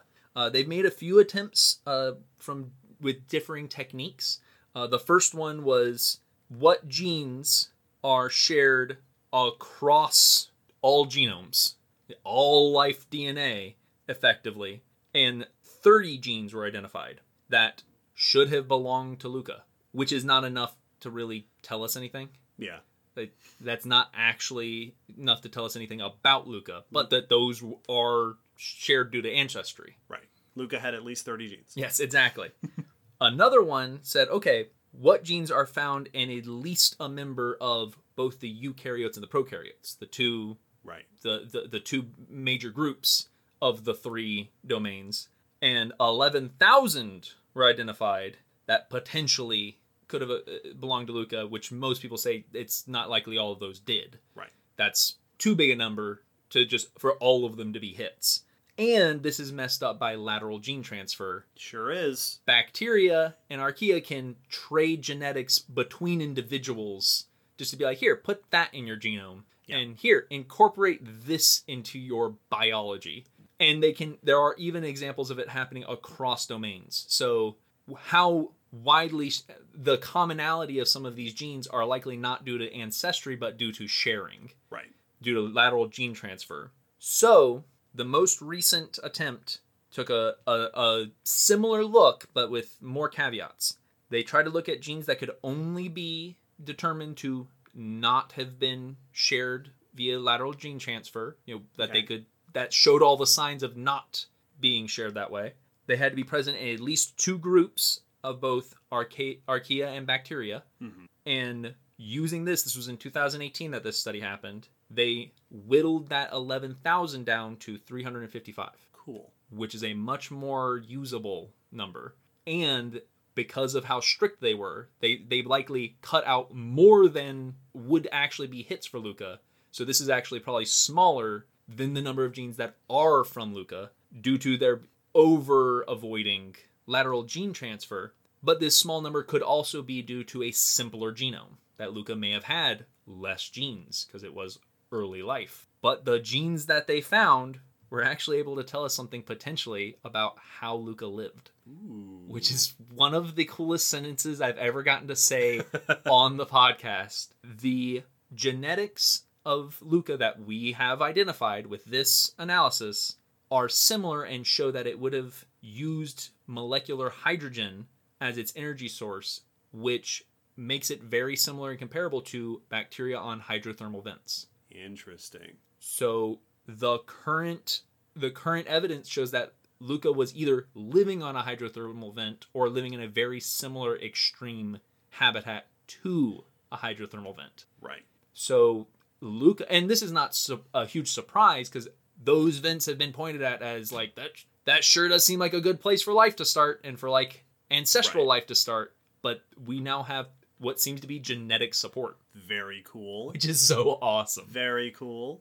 Yeah, you mentioned early on that uh, a lot of archaea or archaeobacteria, archaea, are called extremophiles because they live in extreme conditions. And it should not come as a surprise, given what we said about the early Earth, that we often look to extremophiles to see how life might survive in the early days because that was extreme. Exactly.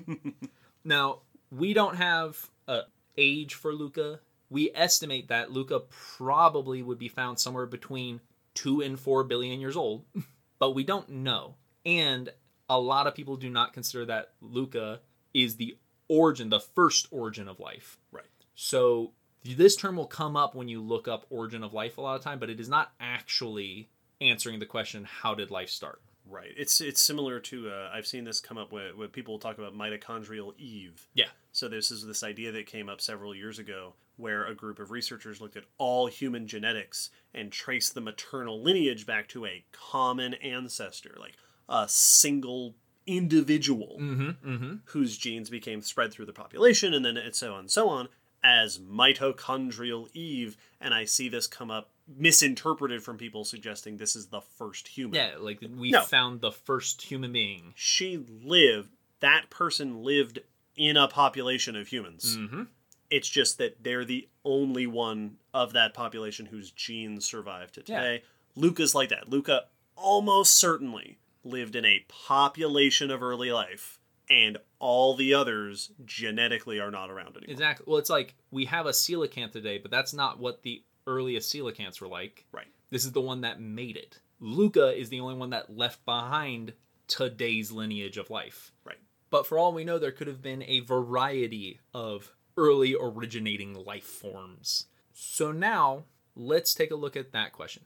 How the, the true question of abiogenesis, how can life come about from no life? That's really the core. How does it come to be? And there are a couple of key things that people look at when trying to answer this question. Uh, many of them are very chemistry heavy, so we're not going to be diving into all of the chemical analyses, but there are a few major components that today seem pretty much to be necessary for the life we know. And these are the the building blocks of life, literally. One is lipids, which are key in the cell membranes of life we know. Carbohydrates, which make up sugars and cellulose. Amino acids, which are important for protein metabolism. And nucleic acids, which is DNA and RNA. So these are the biomolecules that seem to be the core the the building blocks and tools of life. And one of the big issues is that like we were saying earlier, a lot of these in the current biochemistry need the others to function. So, for instance, our DNA is the bi- the biological molecule that holds the information to tell us to tell our cells what proteins to make. But DNA and RNA cannot copy with copy themselves, duplicate themselves without the help of proteins yep that they made. So, you know, chicken or egg, which one made the first, which one was being used by the like you can't have one without the other in the way life works now. And as far as we can tell, none of these will do the jobs that we see them doing in life without the fatty lipids to create the cell membrane. So if you don't have that membrane, you can't have life,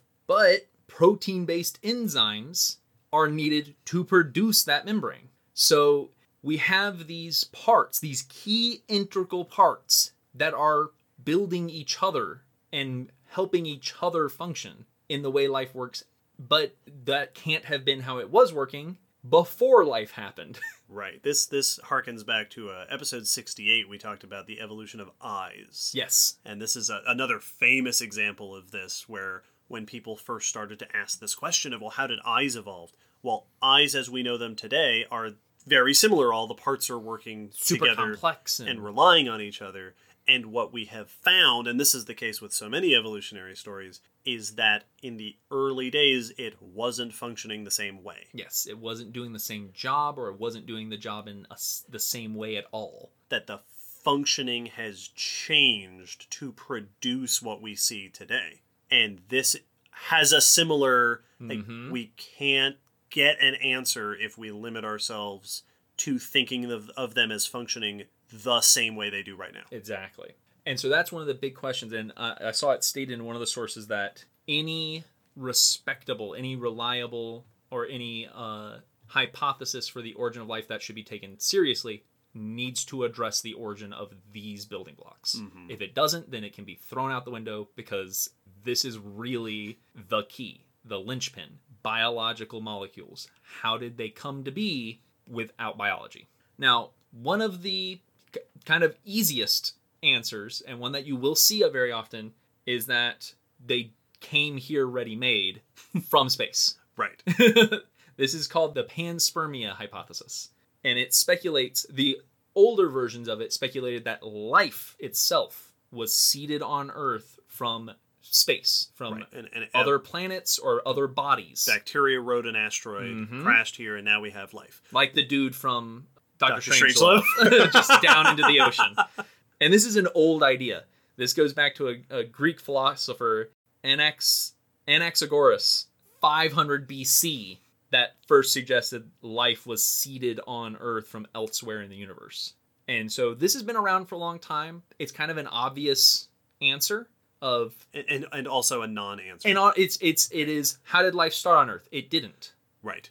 You know, which is that is a valid thing Oh, to yeah. look into. Could have we? There are cases of asteroids on Earth, meteorites on Earth that came from Mars. Yes, we have Martian For meteorites. Yeah, and we do have meteorites that come down with organic compounds, Yes. the same compounds we're looking for, but not necessarily formed by life because they can be formed in other ways, as we'll go into. So th- this is a, a, a hypothesis that is not taken is not typically considered viable by most, especially in the form that life was brought here. A more modern take on it is that the building blocks that meteorites with amino acids, meteorites with nucleic acids, meteorites with some of the more complex proteins came down and that the reason they had them is that those things were able to form in space in a different way than they might form naturally or without help here. And we have found certain biomolecules on asteroids. Absolutely. That has been seen. because things in space are constantly been being bombarded by cosmic radiation from stars. So there's lots of energy to catalyze and to jumpstart reactions, chemical reactions. And that's a, an important point is the ingredients of life are found in non-life. Exactly. Like the elements, the molecules, the compounds that we're looking for are often formed outside of life. So this is a hypothesis that is it if you go Google origin of life, there's going to be a section on this. Mhm. Like it is still discussed because we can't rule it out because we are finding that there is indeed biological style molecules coming down on rocks from space. We do see planetary debris from Mars coming down to Earth, so the possibility that we're getting stuff from other planets is very real. As we were mentioning, a lot of other planets in the solar, a lot of other bodies in the solar system have similar features to what early Earth had. So it's not like it's impossible that stuff could be growing there or could have grown there at some point. And there is evidence that like we have done tests with microbes in space and there are things that can survive. So there is, it is not quite as silly as it sounds when first stated, but basically there's not a lot of professionals and researchers who take it as a serious option Right. or at least as a major player. Like we may have been, you know, meteorites may have definitely played a role in the chemistry of Earth, but that it's not the source of our building blocks of life. Right. And even even if that was something that ended up being a, a version of that ended up being accepted, it still doesn't answer the question of how life begins. Exactly. It that might answer how it got here. It might answer how we got some of the pieces we needed. But it still had to start somewhere. But we still have to get that question of how does it begin? And yeah, most scientists investigating this question do operate under the inference that it happened here on Earth, Yes. one way or another. Exactly. So we are mentioning it because it is part of the discussion, but I, I am. We are definitely also wanting to make sure we don't oversell. It's a cool sounding Yeah. possibility, but it is not the one that most people are looking to for the answer because it, it it also has a lot of issues with it, and there's no hard evidence for it. It just makes sense based on certain evidence, but there's no actual evidence for it having happened. So it's missing actual clues. The modern hypotheses for how life started here on Earth really are all kind of building off of a quote from Darwin. Not super surprisingly. In 1871, it was a letter to Joseph Hooker where he said, and I quote, But if, and oh, what a big if, in parentheses, we could conceive in some small, warm little pond with all sorts of amino and phosphoric salts, light, heat, electricity, etc., present that a protein compound was chemically formed ready to undergo still more complex changes. That that could have been. This was this was the quote that he was given when referring to how life could have started. Mm-hmm. And this is really where the primordial soup Right. originates from is that idea and all in all th- this is kind of what most of the hypotheses are working off of is some idea typically more complicated than this single statement but that yeah a a aquatic environment with the right ingredients and the right energy source could spark the combination of a simple con- structure that could then become more complex as chemical reactions continue. Right. And that's the basis. That's that's kind of what the thoughts are is that life did not go but that a thing, a some protein or other organic structure was built just by chemical reactions happening with all the right things being in the right spot together. And then as those reacted with other things it took a step closer to being a more lifelike thing and then a step closer with another additional reaction and that eventually it took on lifelike qualities. Right. And, and, and much like when we talk about the evolution of different forms in life as we know it, this would have been a, an early planet rife with chemical reactions happening everywhere, and then some of them produce something that's a little bit more like life, and then those are reacting potentially in all sorts of different ways, and then some of those undergo a reaction that makes them a little bit more, and it's just gra- lots of experimentation in the chemical stews of early Earth. and this step by step proposal uh, was really set out in the 1920s by the Russian scientist Alexander Oparin and the English scientist JBS Haldane, who pr- proposed the Oparin Haldane hypothesis, as it's known, Mm-hmm. which is that step by step, and is also where the term primordial soup was coined, I believe Interesting. and it was built off the idea that if they if you could get some sort of polymer versus a monomer so a group of molecules that could replicate itself you're on your first step to now it is perpetuating itself it's building more of itself and now it can go on to become more complex if it's just happening randomly it's that's not really going to lead us to a more complex life we need something that can build more of itself via interacting with the chemicals around it. And so that was really the the initial step that is proposed that they were proposing. And between Darwin's suggestion, them fleshing it out a bit more, this is really kind of we, we haven't moved away from that idea since then.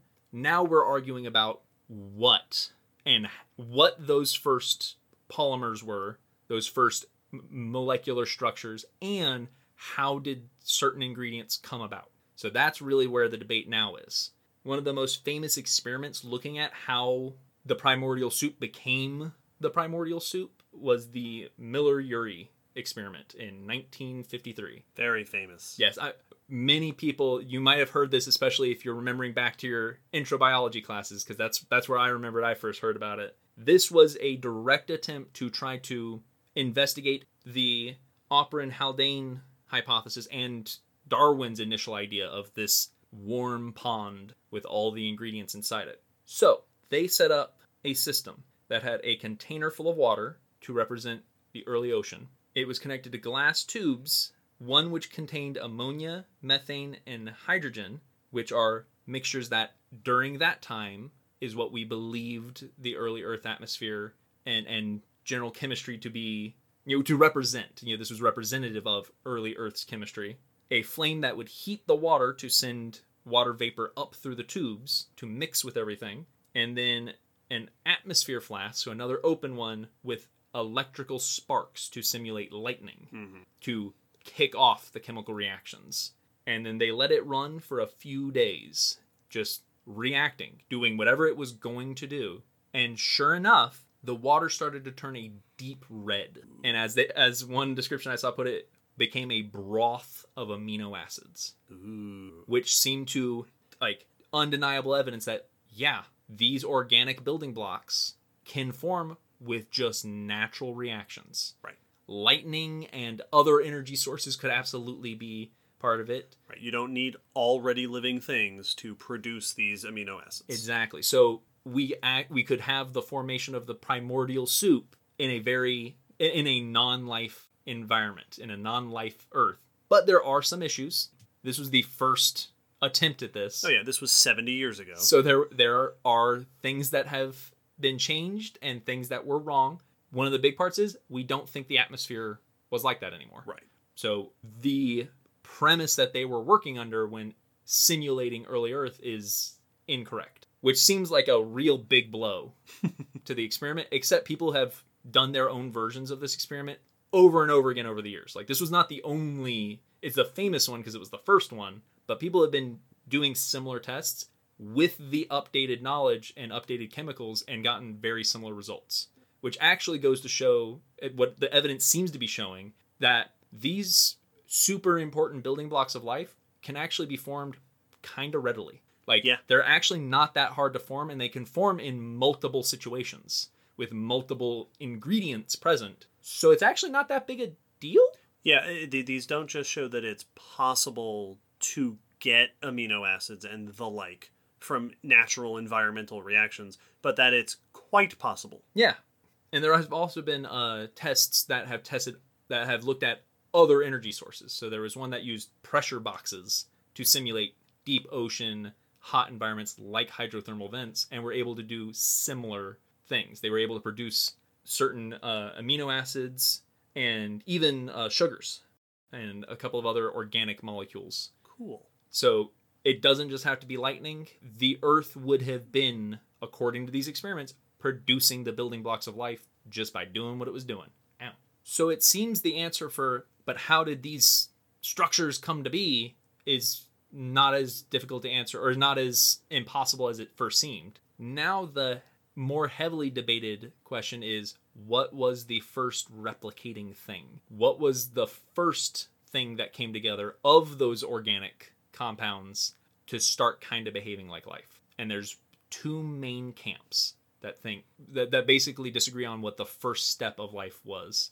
One is the metabolism first hypothesis, which posits that organic metabolisms needed to be established before we could start getting the other things like genetic material and those other organic compounds coming around it that we needed the chemistry of life happening first and then the other stuff could build up around it. The other is the genes first hypothesis which says that genetic material was the first building block that started showing lifelike stuff and everything else kind of came up by happenstance. Metabolism was a side effect of this the these early gene quote unquote organisms from just their natural behavior or natural functionings the other interesting thing about these two hypotheses is that they they were both kind of championed by Oparin and Haldane hmm. respectively Oh, interesting.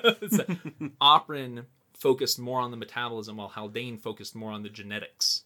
And that's where their hypothesis diverged. And the metabolism hypothesis, the metabolism first hypothesis basically is working under the idea that naturally occurring chemical reactions, you know, and metabolic reactions, you know, the same reactions that are happening in lifelike metabolisms could have formed naturally in certain environments and they point to hydrothermal vents where a constant source of chemicals and minerals are being pumped out that could feed these reactions without the life form seeking them out. So you could have consistent continuous metabolism reactions going and there's you know the outside source is the vent or something like the vent and that these could become self-sustaining that way that through that process. And then as they were happening they could produce molecules that could act to catalyze more complex reactions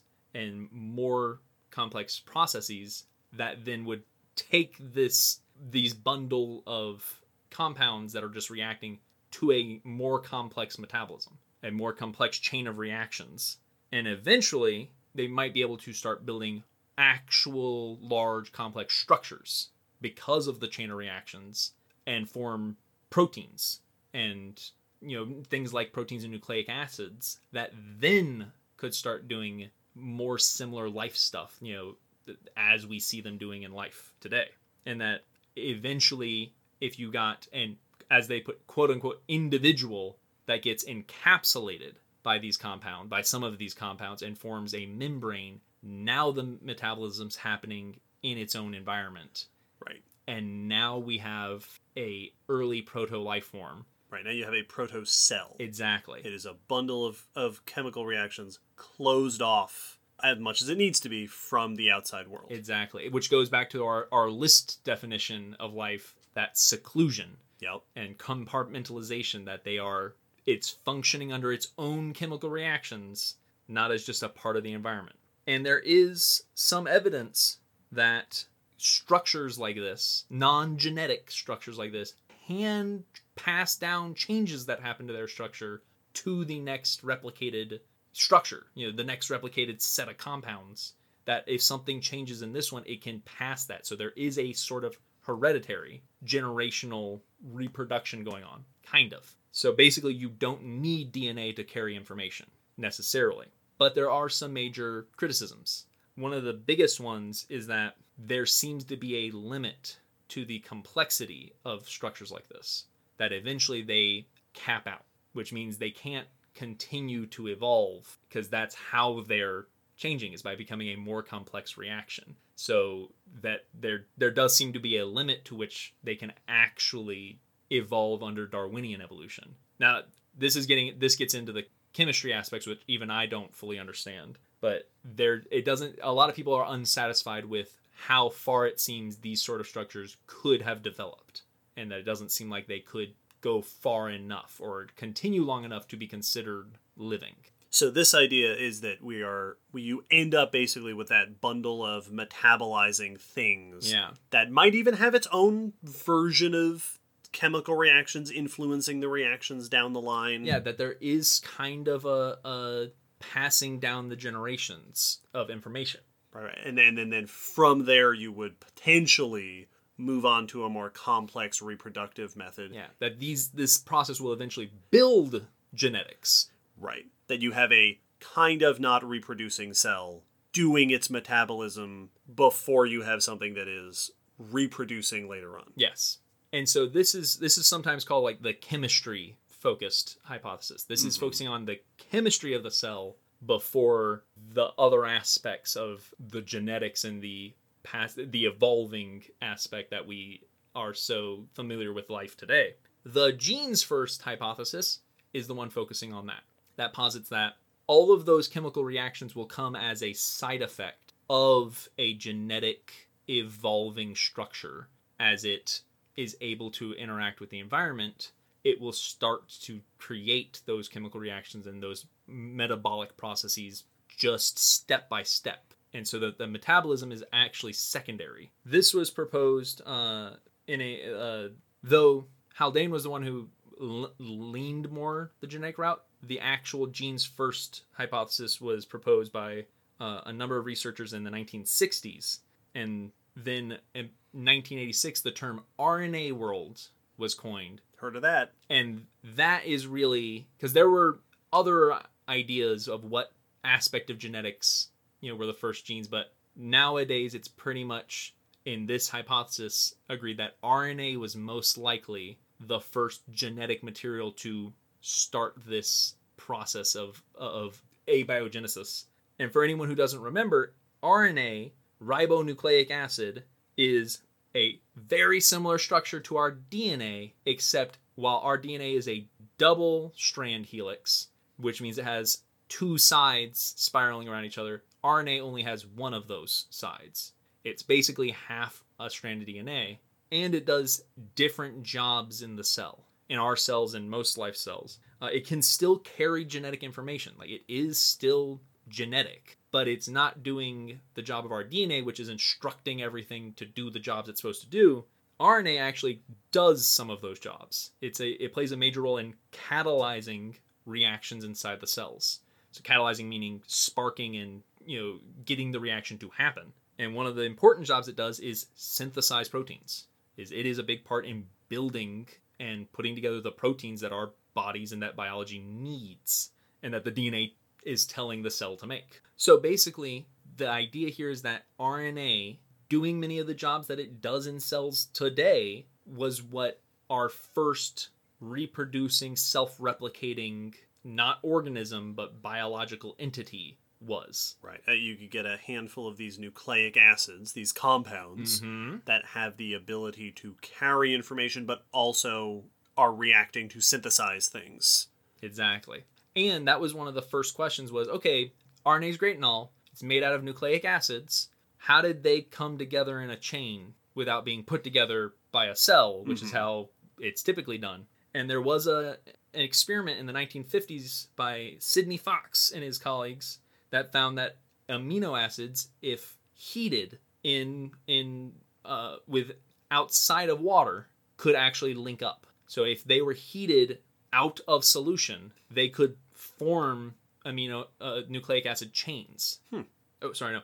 They could form amino acid chains and basically become proteins. So they they suggested that if something like the, if some water splashed on like a lava flow or something, that could flash dry, you know, flash evaporate and heat that mixture. So you could get proteins happening that way, which could then act as the enzymes to help nucleic acids start forming together. And RNA nucleotides have been found to be able to form together when exposed to certain clay surfaces, that the clay acts as a catalyst, as a, a binding site that lets them link together. Right, right. So there are natural ways for both the enzymes critical for the nuc- nucleic acids to function and for the nucleic acids to link up. Yeah, and I, I think the important takeaway there, because I, I, often I'll hear about these experiments that are in this condition or this condition, and they often end up with very specific examples of Yes. like splashed onto a rock and then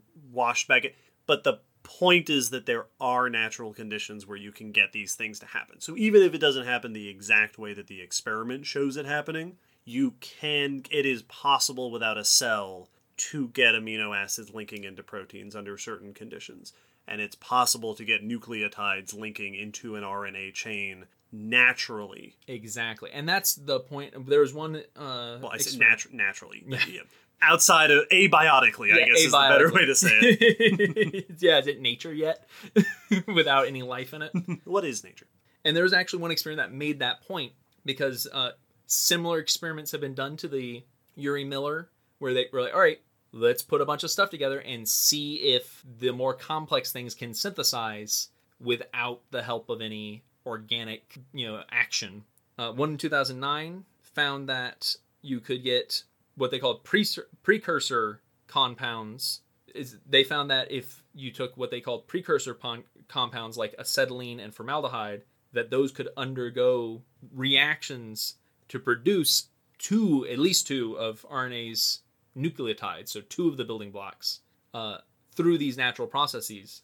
Uh, and when that was criticized for those two compounds being a little too complex, of like, yeah, but those are still fancy, like simpler.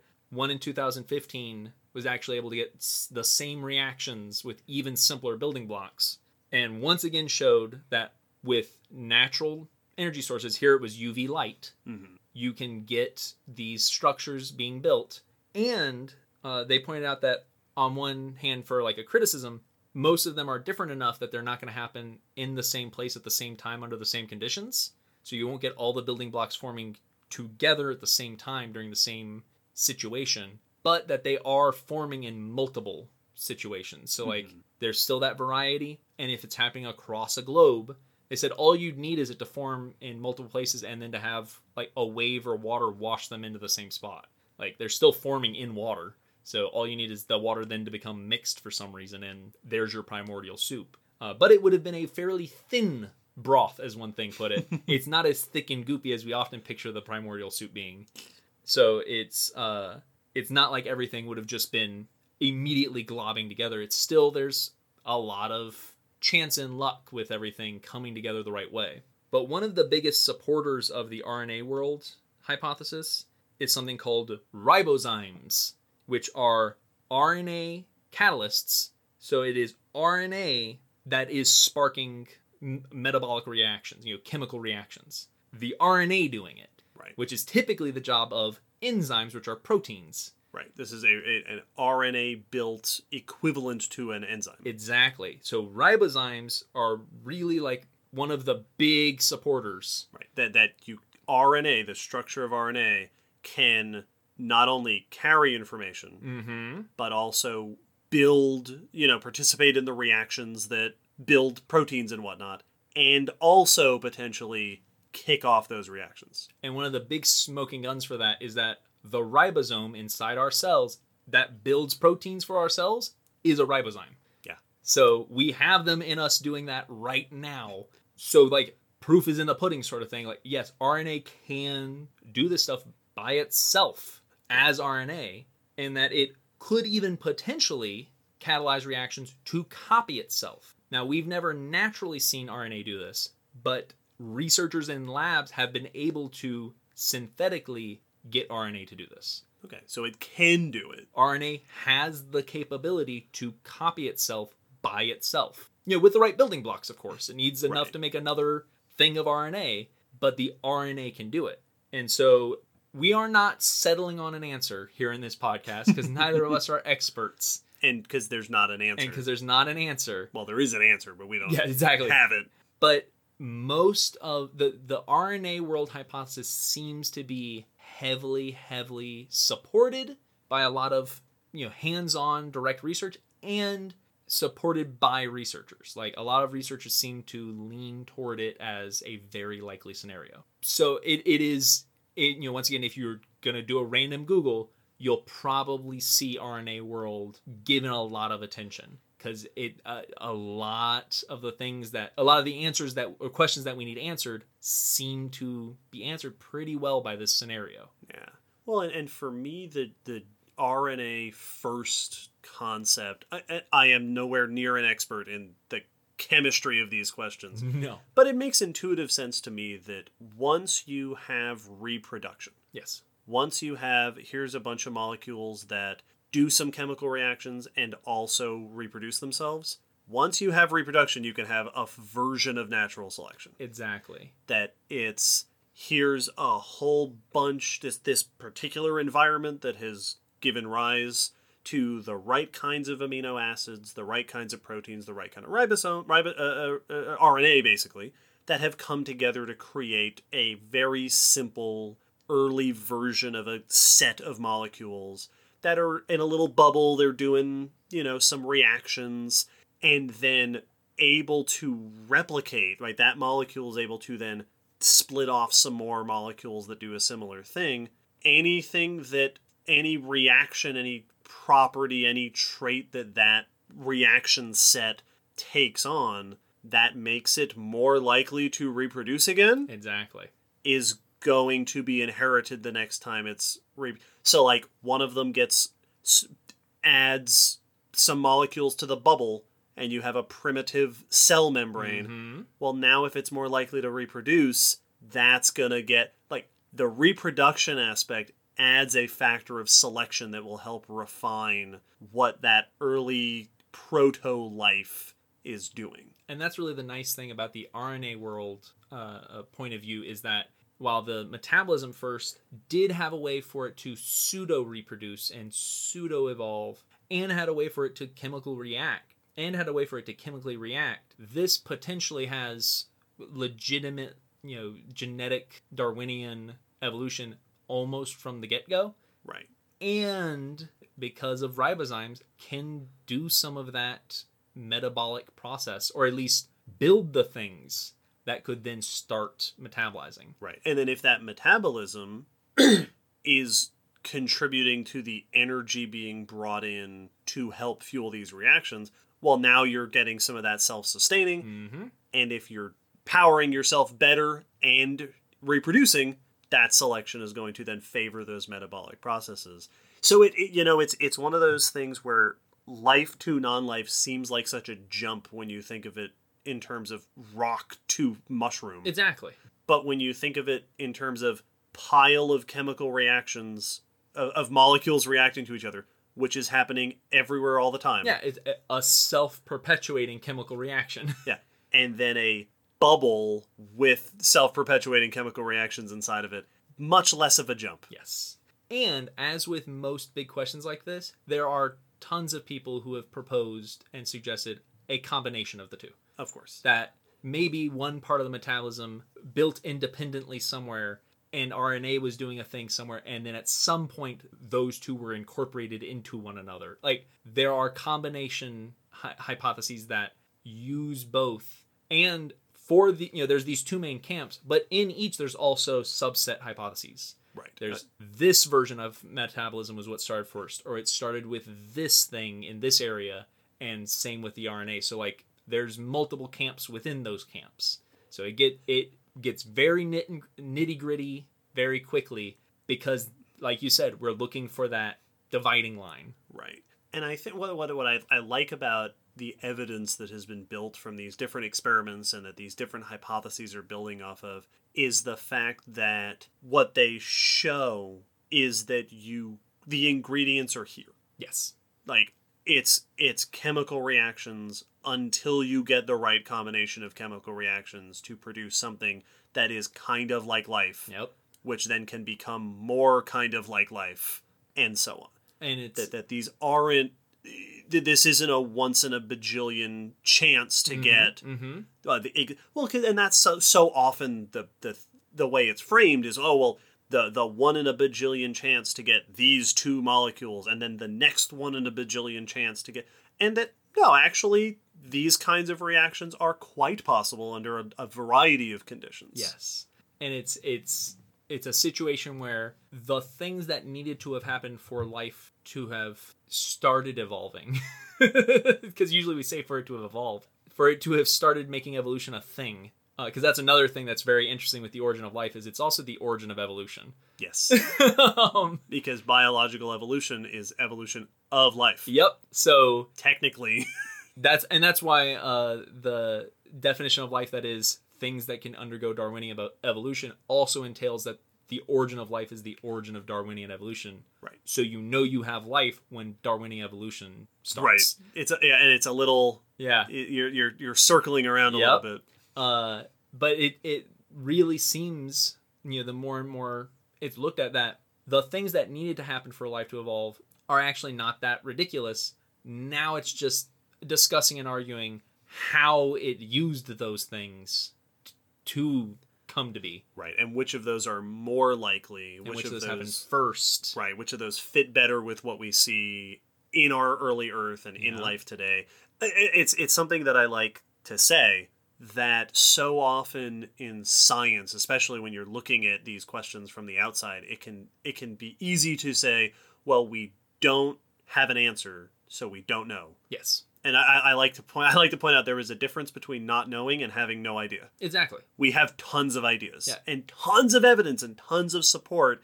It's just that it's a really the, the hard part is knowing which parts of our hypotheses are true to what actually happens in the real world. Well, it's I, I saw one quote in, in one of the articles that said the fact that abiogenesis happened is not questioned. Yeah, it has to have happened. Yeah, it has to have happened. There was once no life. yeah, Now there is life. and that it happened here on Earth is basically not argued. The mechanism by which it happened is what's debated. And so yeah, it's it's not that we are just floundering without with, without a direction or or cause. It's just that we don't have the solid answer, but we have lots of evidence for the potential answers. And as we learn more, eventually we'll learn something that suddenly lines up hmm with a number of those and negates a number of those and now we can be a step closer. Right. you know but asking all these questions and doing these experiments is still important because you know saying like hey it could be rna but then if we don't test well yeah but could rna even do that? Right. you know did it do that? We don't know. Can it do it? Yes now we know. We know if whether it can and if it couldn't then that negates that question altogether. So we know what's potentially possible now it's just which one of those happened Yeah. There is, of course, the follow up question, uh, which is why doesn't it happen anymore? yeah which is because it doesn't happen nowadays. Yep. We have never seen this happen. And the argument that I often hear is that because the world is no longer conducive yeah to that happening. Well, now it is a world governed by life mm-hmm that does not support the kind of conditions that you would need to get new life developing the way that it would have in the early Earth. My my first assumption, and I'm not a, an origin of life researcher, would just be that the things that were the building blocks of life and first synthesized life in in primordial Earth's oceans are now being used by life. Yeah. Like that life is interrupting the, well it's it's it's funnily like it, w- one way that is commonly pointed out is most life on earth today uses and needs oxygen and thus mm-hmm. has produced a world full of oxygen. Yeah, but oxygen would probably have been poison to that mm-hmm. early life. Another one that i always think about is stromatolites which are the most ancient fossil evidence we have.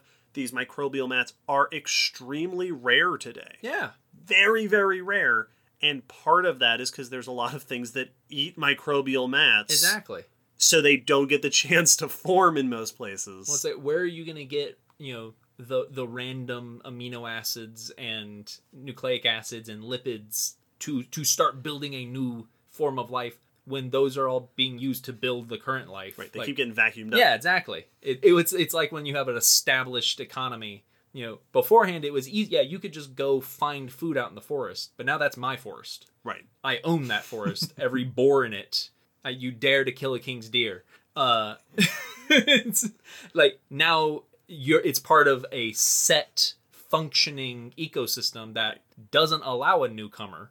which brings us back to the point that it's very difficult to answer these questions on a planet that is wholly different Yeah. from the planet where it happened. There is another point that I always think about when we talk about this, and I like going over the the chemical precursor ideas because one of the sort of givens in a lot of these conversations, one of the sort of basic assumptions that people tend to latch onto is this idea that life originating is a rare mm-hmm. one in a ca- bajillion event That yeah, it's it's insane that it even happened. Right. And part of that makes sense because as far as we know, it only happened once. There, yeah, we only have proof that it's happened one time ever. That being said, the fact that the chemical reactions necessary for this are like the mole- the biomolecules are not particularly uncommon. Yep. The fact that the evidence suggests that these kinds of chemical reactions can happen in a variety of conditions, and a f the point that I've seen others make the earliest evidence of life on Earth, you know, three and a half billion years old or so, and it is generally agreed, is generally inferred that life probably originated around by the l- later part of the Hadean, Yes. right? Around four billion years ago is probably where we would have seen Somewhere in that ballpark. somewhere in there is where we would see it. And I've seen some people point out that prior to that, for a while prior to that, the Earth was utterly tumultuous. yes. Changing conditions, impacts. Uh, A violent form planet being birthed. Right, in its formation. So it is quite possible that for at least some part of the earliest millions of years in Earth, the, the, of the planet Earth, it there wasn't a place for these things to mm-hmm. even possibly happen. And when you think about it, life shows up on Earth pretty early on in the Earth, the in, in Earth history, and depending on how long that time period was that the Earth surface barely existed, Mm-hmm. and depending on how early that first life actually did make its appearance on the planet, life might have originated on the planet nearly as early as life could have originated on the planet. Exactly. And I always have this little thought rattling around in the back of my mind that there is reason to think, and again, I am not an expert, there are other more informed people that's asking these questions. I can't get over the thought that there is reason to think life originating might not actually be that Oh yeah. ridiculous. And if I can bring this completely full circle, this won't make any sense to the people out there who skip the news section. We looked at chameleons yes. and we said, wow, how bizarre. What an unusual combination of traits that how how how exciting it is to live at a time where we got to see this one of a kind creature. And then we go to the fossil record and the fossils record like, yeah, we did that at least twice. Yeah, aren't they cool? Here's our version. Yeah, here's the we did the that it's easy to look at what we have and go, "Wow, one of one of a kind. What are the How, odds?" how could you even? We literally can't even conceive. And that the fact that then we look at like, all right, Mars has similar conditions to early Earth. Yep. And Titan has similar conditions to early Earth. And some of those places even have hydro, like evidence of hydrothermal vents. Yeah. that like and this takes us back to episode 26, astrobiology. Maybe it's not that ridiculous a thing. Yeah. for the right chemical compounds to create a bundle of self-sustaining reproducing chemical reactions. Yes. Well, that it there's a reason that if you go ask a biologist, do you think aliens exist? Vast majority of them, at least vast majority of the ones I've met, will say, yeah, for sure. That's what I think. If you ask, do you think we've ever been visited? That's where they go, well, no. right. Uh, What, what, do you mean by aliens? Exactly. But does alien life exist somewhere? Almost certainly. I would be shocked. Like it, it it's it is mathematically unlikely that it doesn't.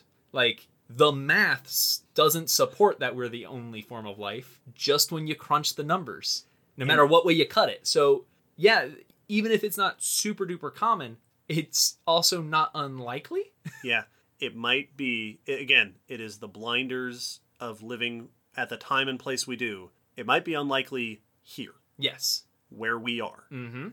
but maybe it's not that it, it- maybe it's not as big a deal as we like to think it is and how how incredible would it be to have that add that to the list of all the things we're like well we humans produce music Mhm. and we are unique well okay there's the there's whales and birds over there oh, well we humans have societies okay well here are ants Yep. and here are be we we farm okay well here's this other thing Yeah.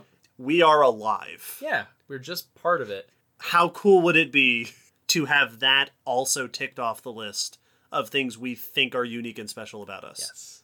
So as as you said in the beginning of the episode, this gets philosophical. It gets very philosophical very quickly. And it's it's I'm glad that we got to do this topic. I think this is a worthy a worthy entry for our new journey into triple digit episode numbers. I, yeah, I think this is a good way to kick it off. This was this was awesome episode with an awesome topic suggested by awesome people. Sure was. But before we wrap up, we have some patron questions. Yeah, you know what? We have this long building list of patron questions. So, as uh, longtime listeners will know, we answer questions from patrons at a certain level. It's one of the goodies you get on Patreon. You submit it, we answer it on the podcast. And we have this list building up, and we thought, hey, we're celebrating for episode 100. Why not throw a few of them out there? Yeah, a- answer a question per digit. So, we've picked a few patron questions. They'll be pretty short. We, we picked a, a couple of quick ones. Yes. to knock out here on episode 100. The first one is from Sam, who says, I like to listen to episodes multiple times because I've forgotten most of it after a few months. How much do you, the hosts, retain from each episode? Especially when one of you leads the discussion and the other one is following. Mm-hmm. I I find it varies a lot. Like there are some episodes I seem to remember really clearly, and then others that like I, if if you ask me what we said, I like I could I wouldn't even be able to quite quote the outline we used. Oh, yeah. Like I retain bits, Mhm. and, and definitely I remember my episodes more clearly than I remember yours. absolutely no. Because yeah, I'm doing the research and Mhm. I'm learning a bunch of stuff, and then I'm leading it and I'm doing the whole thing. But no, I honestly, I also forget a lot of what we've gone over in the past. I'm pretty sure for me the trend is, and this is you know not a huge revelation. I'm sure for anybody, the topics that I enjoyed more, and it's I enjoy all the episodes we do. It's not like we've ever done one. It's like okay, and now we're gonna talk about natural sol- like you know. Right. I'm never hating it, but there are definitely some topics where it's like I ha- I I personally will you know enjoyed the the episode on horses because that I, I liked that topic. I liked it mm-hmm. before it was requested, and those typically stick with me a little bit more. I think typically if the notes were easier for me to take, which factors into that, I remember it more. If I was having to like really trudge through because it, I was having a difficult time with the notes, those don't seem to stick as well. I remind myself that uh, repetition is a good educational tool. Oh yeah. So if we're saying the same things on multiple episodes of the podcast, that's just for the benefit of the listeners. Yeah. And not at all because we forgot Yep. that we already said a thing. Really, what it means is we have to go back and listen to our own episodes in order. I've done that. yep. I've definitely like I'll I'll get a script to write for one of my freelance positions, Mm-hmm. and it'll be like write about this, and I'm like, well, as it as it turns out, I know a guy who did an episode Mm-hmm. about this topic. Um, although I don't, I very rarely listen to our podcast. Nope. I don't Uh, want to. I don't want to listen to that. That's I was gonna say, like within the last year, I'd be willing to re-listen to you know episodes more readily. But as soon as you're like, as soon as you're like, hey, re-listen to the first ten or twenty, it's like, oh, do I have to? See, Some people will reach We- out and be like, "I listened to episode five and it was great," and I'm like, "I will Was take. I'll take. Was it really? Are you sure? I'll take your word for it." We were so new. Uh.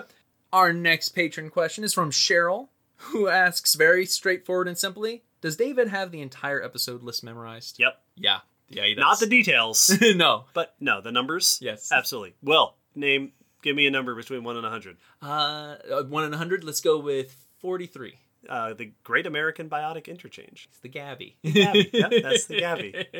It's good stuff. That doesn't listen. Uh, so a little bit. I, we've talked about this before, and It's I think we actually did have a question at one point that was about this.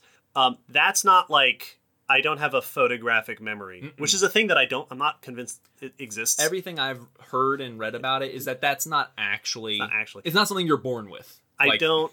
It's not that I like have a, a perfect memory for these things. It's one I'm good at memorizing lists, but also I go through this list over and over and mm-hmm. over because I go through our stats and I go through our downloads and I go through like all that stuff. And also, if I'm being honest, it's become a bit of a shtick. Yep. So I do test myself on the list on a fairly regular basis Well, to make sure I don't forget them because now I'm proud of it. Yep. and I want to be able to keep doing it. Well, you you also had previous practice because this is not the first lengthy list of numbers and names you've memorized. That is true. it is it is absolutely not. Some people will ask, "How long do you think you'll be able to keep that up?" And I will say, as of the end of 2020, I think that I will be able to do it for a good 898 episodes. yes. We have another question, one more question before we wrap it up. This is another question from Sam for Will specifically. Um, do you have any great stories or advice related to aquarium SciComm that you'd like to share? Ooh, absolutely. So yeah, the working at the aquarium, the biggest difference I noticed doing SciComm there is like at the museum, you have lots of people who are interested in the topics, but with animals, people have a much more visceral reaction. Sometimes good, but also dealing with people who are scared of the animals or or only know stereotypes about the animals, you know, the things that show in movies. And so the the biggest thing I always tried to keep in mind is that every animal was just an animal and to present it to them that way and to keep and to keep my temperament sending that message uh, because I understand the temptation to want to upsell the fact that it's like, ooh, I'm carrying a snake. Like that's fun, and with the right groups, you can get a laugh. But I I always leaned toward I treated every animal with kind of a- more midline where I was still excited about them, but I didn't I didn't treat that the shark was more exciting than the pufferfish Right. or that it was mm, you know a better topic. I yes, we talked about it more because that's what people ask questions about. But it's it, the shark is just another animal. It's not a movie star. Right. This was something that would come up at the nature center that I worked at is especially when you're handling animals, mm-hmm. what you're doing with them, irrespective of the things you're saying, Yes, how you are interacting with that animal is a model for other people. it sends huge amounts of messages. And that comes that the way you are holding them, your attitude towards them, your tone of voice is modeling for other people how they should react to that. Even if you're not saying, even if you're saying the right things, which is why I always am aware of and annoyed by documentaries Yeah, when like the shark will come on and maybe you're saying all the right things about sharks actually correct and interesting. but if the music is horror movie music you're sending the wrong message We actually had to petition uh, my aquarium to change the shark tunnel music because of that. Cool. Uh, and it yeah, it was the same issue. And, and so for me, it goes the two directions on. I don't treat scary animals like they're scary. I you know I acknowledge that people are afraid of them, and there were times where I had to acknowledge it's like yeah, we're talking about an alligator. We're in Florida. These live literally in your backyard. They are potentially dangerous. Like Yeah. you had to acknowledge that, but I didn't treat them like they were a scary animal. I didn't use that as part of my teaching tool. And on the flip side, I also never treated an animal like they were boring. I never was like, Right. "Oh, that's just a box turtle." Mhm. No, that's a box turtle. That's it's a box turtle. You want to talk about box like I, I keeping had a level treatment. the first time I ever wrote for SciShow, my first script that I ever wrote for SciShow was about poisonous snakes, Rhabdophis, Yes. uh, the keelback snakes, and that was the idea. That was the shtick. It's like, hey, there is a type of a group of snakes that are poisonous in addition to being venomous. Cool, cool, cool. It was my first ever script, and I wrote the whole thing, and I had put a, a title, like a placeholder title. Oftentimes, I will let editors decide on the, the title because Yeah. that's a whole different game There's a whole different list of considerations. making headlines and titles and what the editor and this person was a great editor like this is not at all a, a, a knock on any other person's uh, participation but the title that either the editor or someone along the way had ended up putting together was the title was beware poisonous snakes. Yep. and the idea was okay exciting language exclamation mark that's going to be the title. And i remember seeing it and going this is my first writing job. Do i do i be the guy? Am i going to be the nitpicky one? And i did. I, I made a note where i said can we say behold? Yeah. behold poisonous snakes because i i try as best i can not to use language of fear Yeah. especially when it comes and I and I, I whenever I say that I think we do that a lot. You know, we'll talk about things on the podcast as terrifying, Oh yeah. but I try not to make it about the animal. I try not to use it in a context where somebody might come away from it thinking that they should actually be afraid Well, or wary or uncomfortable Yeah. around a certain group of animals. when I, the, you know, there's definitely a, a difference between comedic, you know, when, when we're trying to say something for the sake of uh, a joke we think's funny, um, Which is the important part. Yep. Uh, versus when you're, you know, answering questions about the animal or talking about the animal in front of the animal. Like, so there's, you know, there's definitely times and places for things. You know, it's not that we can't make jokes or, you know, that I don't enjoy the movie Jaws sort of thing. But yeah, that was my biggest experience is, especially because I feel like for many people, I feel like many people might be surprised how common it is for people to be actually utterly terrified Oh yeah. of name an animal. Like I've met people who are afraid of lizards and hermit crabs. And as ridiculous as that might seem to someone who is more comfortable with them, for them it's very real. And treating that animal with the same energy and mentality as any other animal helps level the playing field. which is why it's always fun when we it's it's why being on the podcast and taking requests from listeners has been so much fun because a listener will suggest a topic and they'll say i want an episode about Yeah. uh, oh yeah. about reefs or about grass Yeah. or about this topic that what that then means to me when i look at the topic is all right i now it is my responsibility to get excited about this thing Yes. And it's so much fun to then find what's exciting about or to research into what I think is exciting about Mhm. something because that's it it's not only part of good science communication to be excited and engaging but it's fun to then so I, we could talk about these things Oh, yeah. all the time and uh, again hey we're doing our end of the year q&a so if you have more questions along these lines Absolutely. look at that form. Hey, thanks to those people for asking their patron questions. Thanks to our requesters. Keep your eyes out for our bonus 100 episode retrospective episode. Keep your eyes out for the form for our end of the year Q&A. Link in the description, link on our social media. Ask us whatever questions you want. We will answer them however long it takes. Hashtag whatever it takes. patrons keep an eye out for our our chat that we'll be setting up and if you're interested in being part of that check out our patreon Thanks for sticking with us through this supersized special episode 100 of the Common Descent podcast. it was a lot of fun here's here's looking to a, a hundred more our next to our next milestone. Which Yeah. listen, I'm uh, triple digits is old hat. Right. Yeah. I'll I'll see you at a thousand. Yep, we got to get to that next digit. That's that's the only reason we're doing this now. That's it. That's that's that's it. It's all it's all a, a drag from here. It's a crawl. Goodbye for now, everyone. Bye.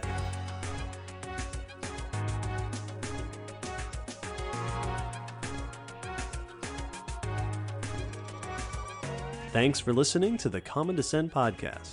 You can follow us on Facebook, Twitter, YouTube, and check our WordPress blog for pictures and links after each episode. Huge thanks to our patrons whose support helps keep this podcast running and who get access to bonus goodies on Patreon.